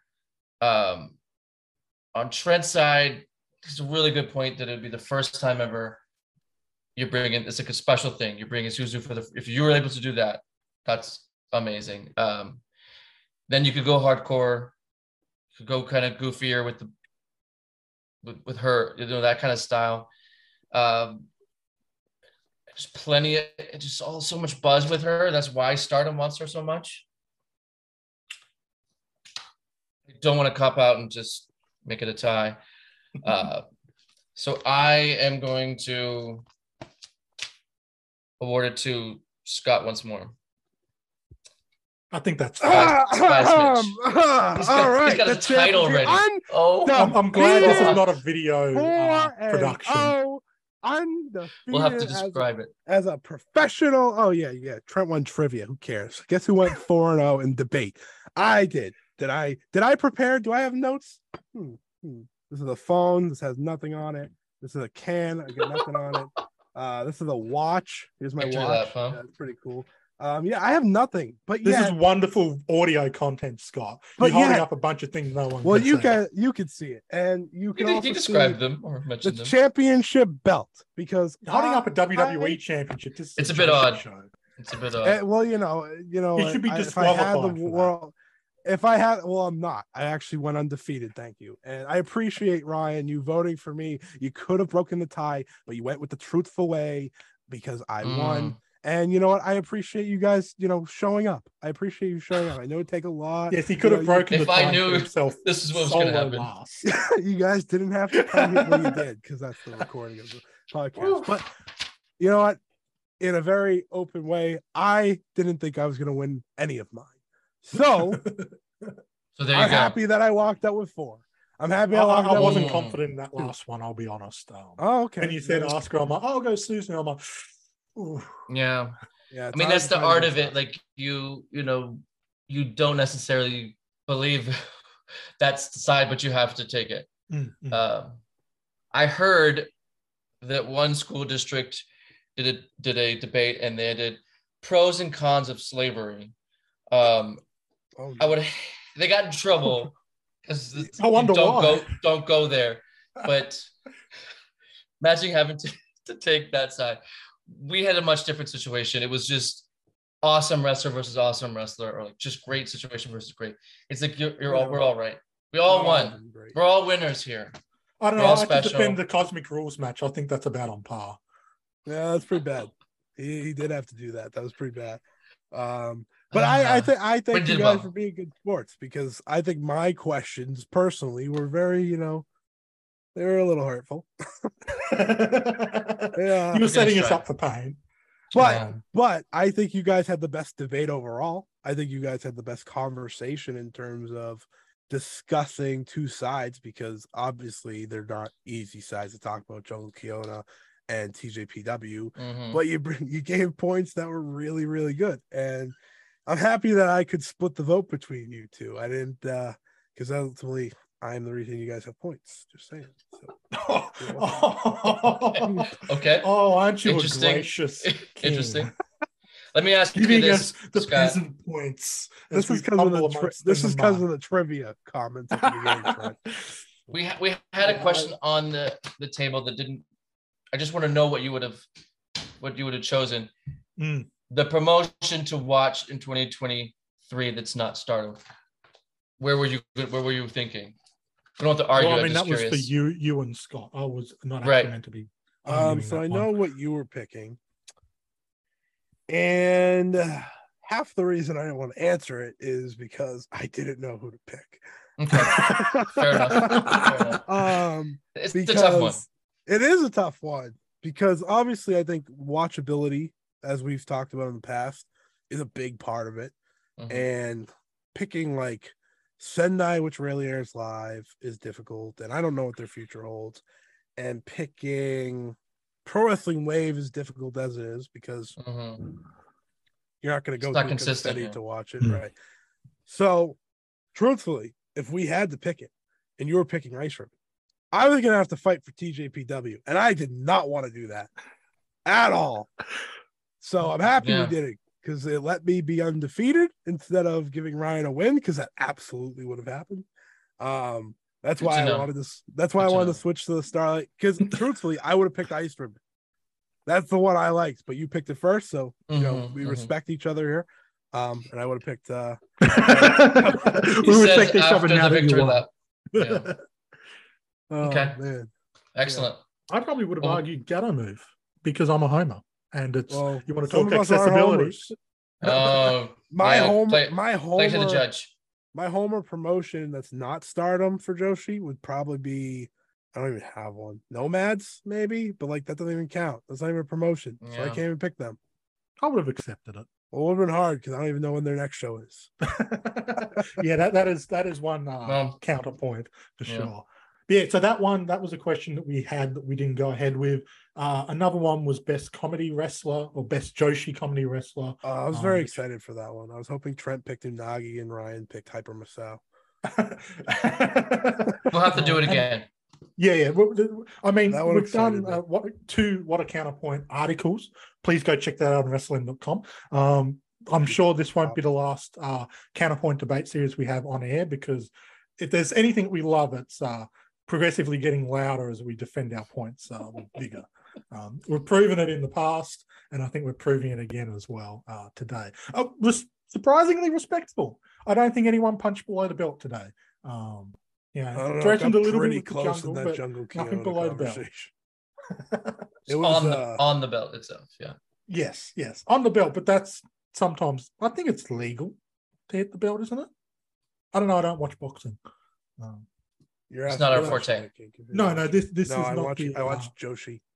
ocean punching show. Correct. The Excellent, Joshi we did it. slap. We nailed Yeah, it. so we, we've done the, the the debate series. We're still friends, from what I can tell. Scott will be I'm definitely bragging about this, everyone. no doubt. Um, thank you guys. I hope you enjoyed listening. Uh, please let us know what uh, sides you would have gone with, whether it's just in general or who you think had the better I think the arguments. questions answered. Maybe you can defend me and give me some more points that I rightfully deserve to have. Um, and also, if you want to see this again, send in some more questions. Uh, we'll defend them with vigor, even if we don't fully believe them sometimes. Uh, and please don't come at me for uh, defending the Cosmic Rules match. That was Can I- done out of, done for the sake of content. I, I have a few final words to say. None of them are rude or anything. Um, I can't believe I won the Saya Kamitani conversation. I can, I I thought I lost it before I even started. Mm. So that's cool. Um, because I didn't even believe it. Like like me and Trent admitted, we were both on separate the opposite sides. so that was really fun. Um, I think the TJPW conversation was a lot of fun. I thought Ryan convinced me, especially with it being most recent. But that Makita thing, you know, it hit personal. So I'm happy I won that one. Um, I again think you guys had the best back and forth about Jungle and TJPW. I think that was just. I if I could have gave you both points, I would have. I can't, but I would have because I thought it was that good. Thought it was that good. Um, the Cosmic Rules and TJPW pool match. If we could scrape that from the episode, I would. Personally, not nothing you That's guys my only did. points. Scott, No. don't me my only points. All right, never yeah, mind. that's We'll it. keep it. Ryan finally gets his point. No, no, no, we're getting rid of that. That's uh, that's Um, for Patreon exclusive bonus content. And I think my best fight personally was the Starlight Kid fight. So I feel good about Okay. that one. That was a Yeah, good fight. That a was good rough. fight. That was rough. A- any final points for you, Trent Ryan? really broke you in that one. To be fair, he was like, "What's their What's their best match?" And he said, "No, "Answer know. Starlight Kid, Ryan." I, It's so I hard just when you're come like, off watching her versus Himeka in the Yeah, five I star know. Grand Prix, and that was an The absolute timing banger. is bad. But it wasn't the best match. You asked for the best match. You didn't ask for how many more bangers does it. You didn't do that. But would have given asked him a chance to say this and this and this because I do think I'm too Azumi was honest. the better in ring. He's too honest. He's too honest. Sometimes in Mm. debates, you just got to be a jerk, and I have nailed that clearly. Congratulations, Mm. Scott. You are officially the biggest jerk on the Ocean Cyclone. I'm show. also the biggest winner, so it's okay. You did it. We did it. I'll, I'll add in some cheers in post production for you.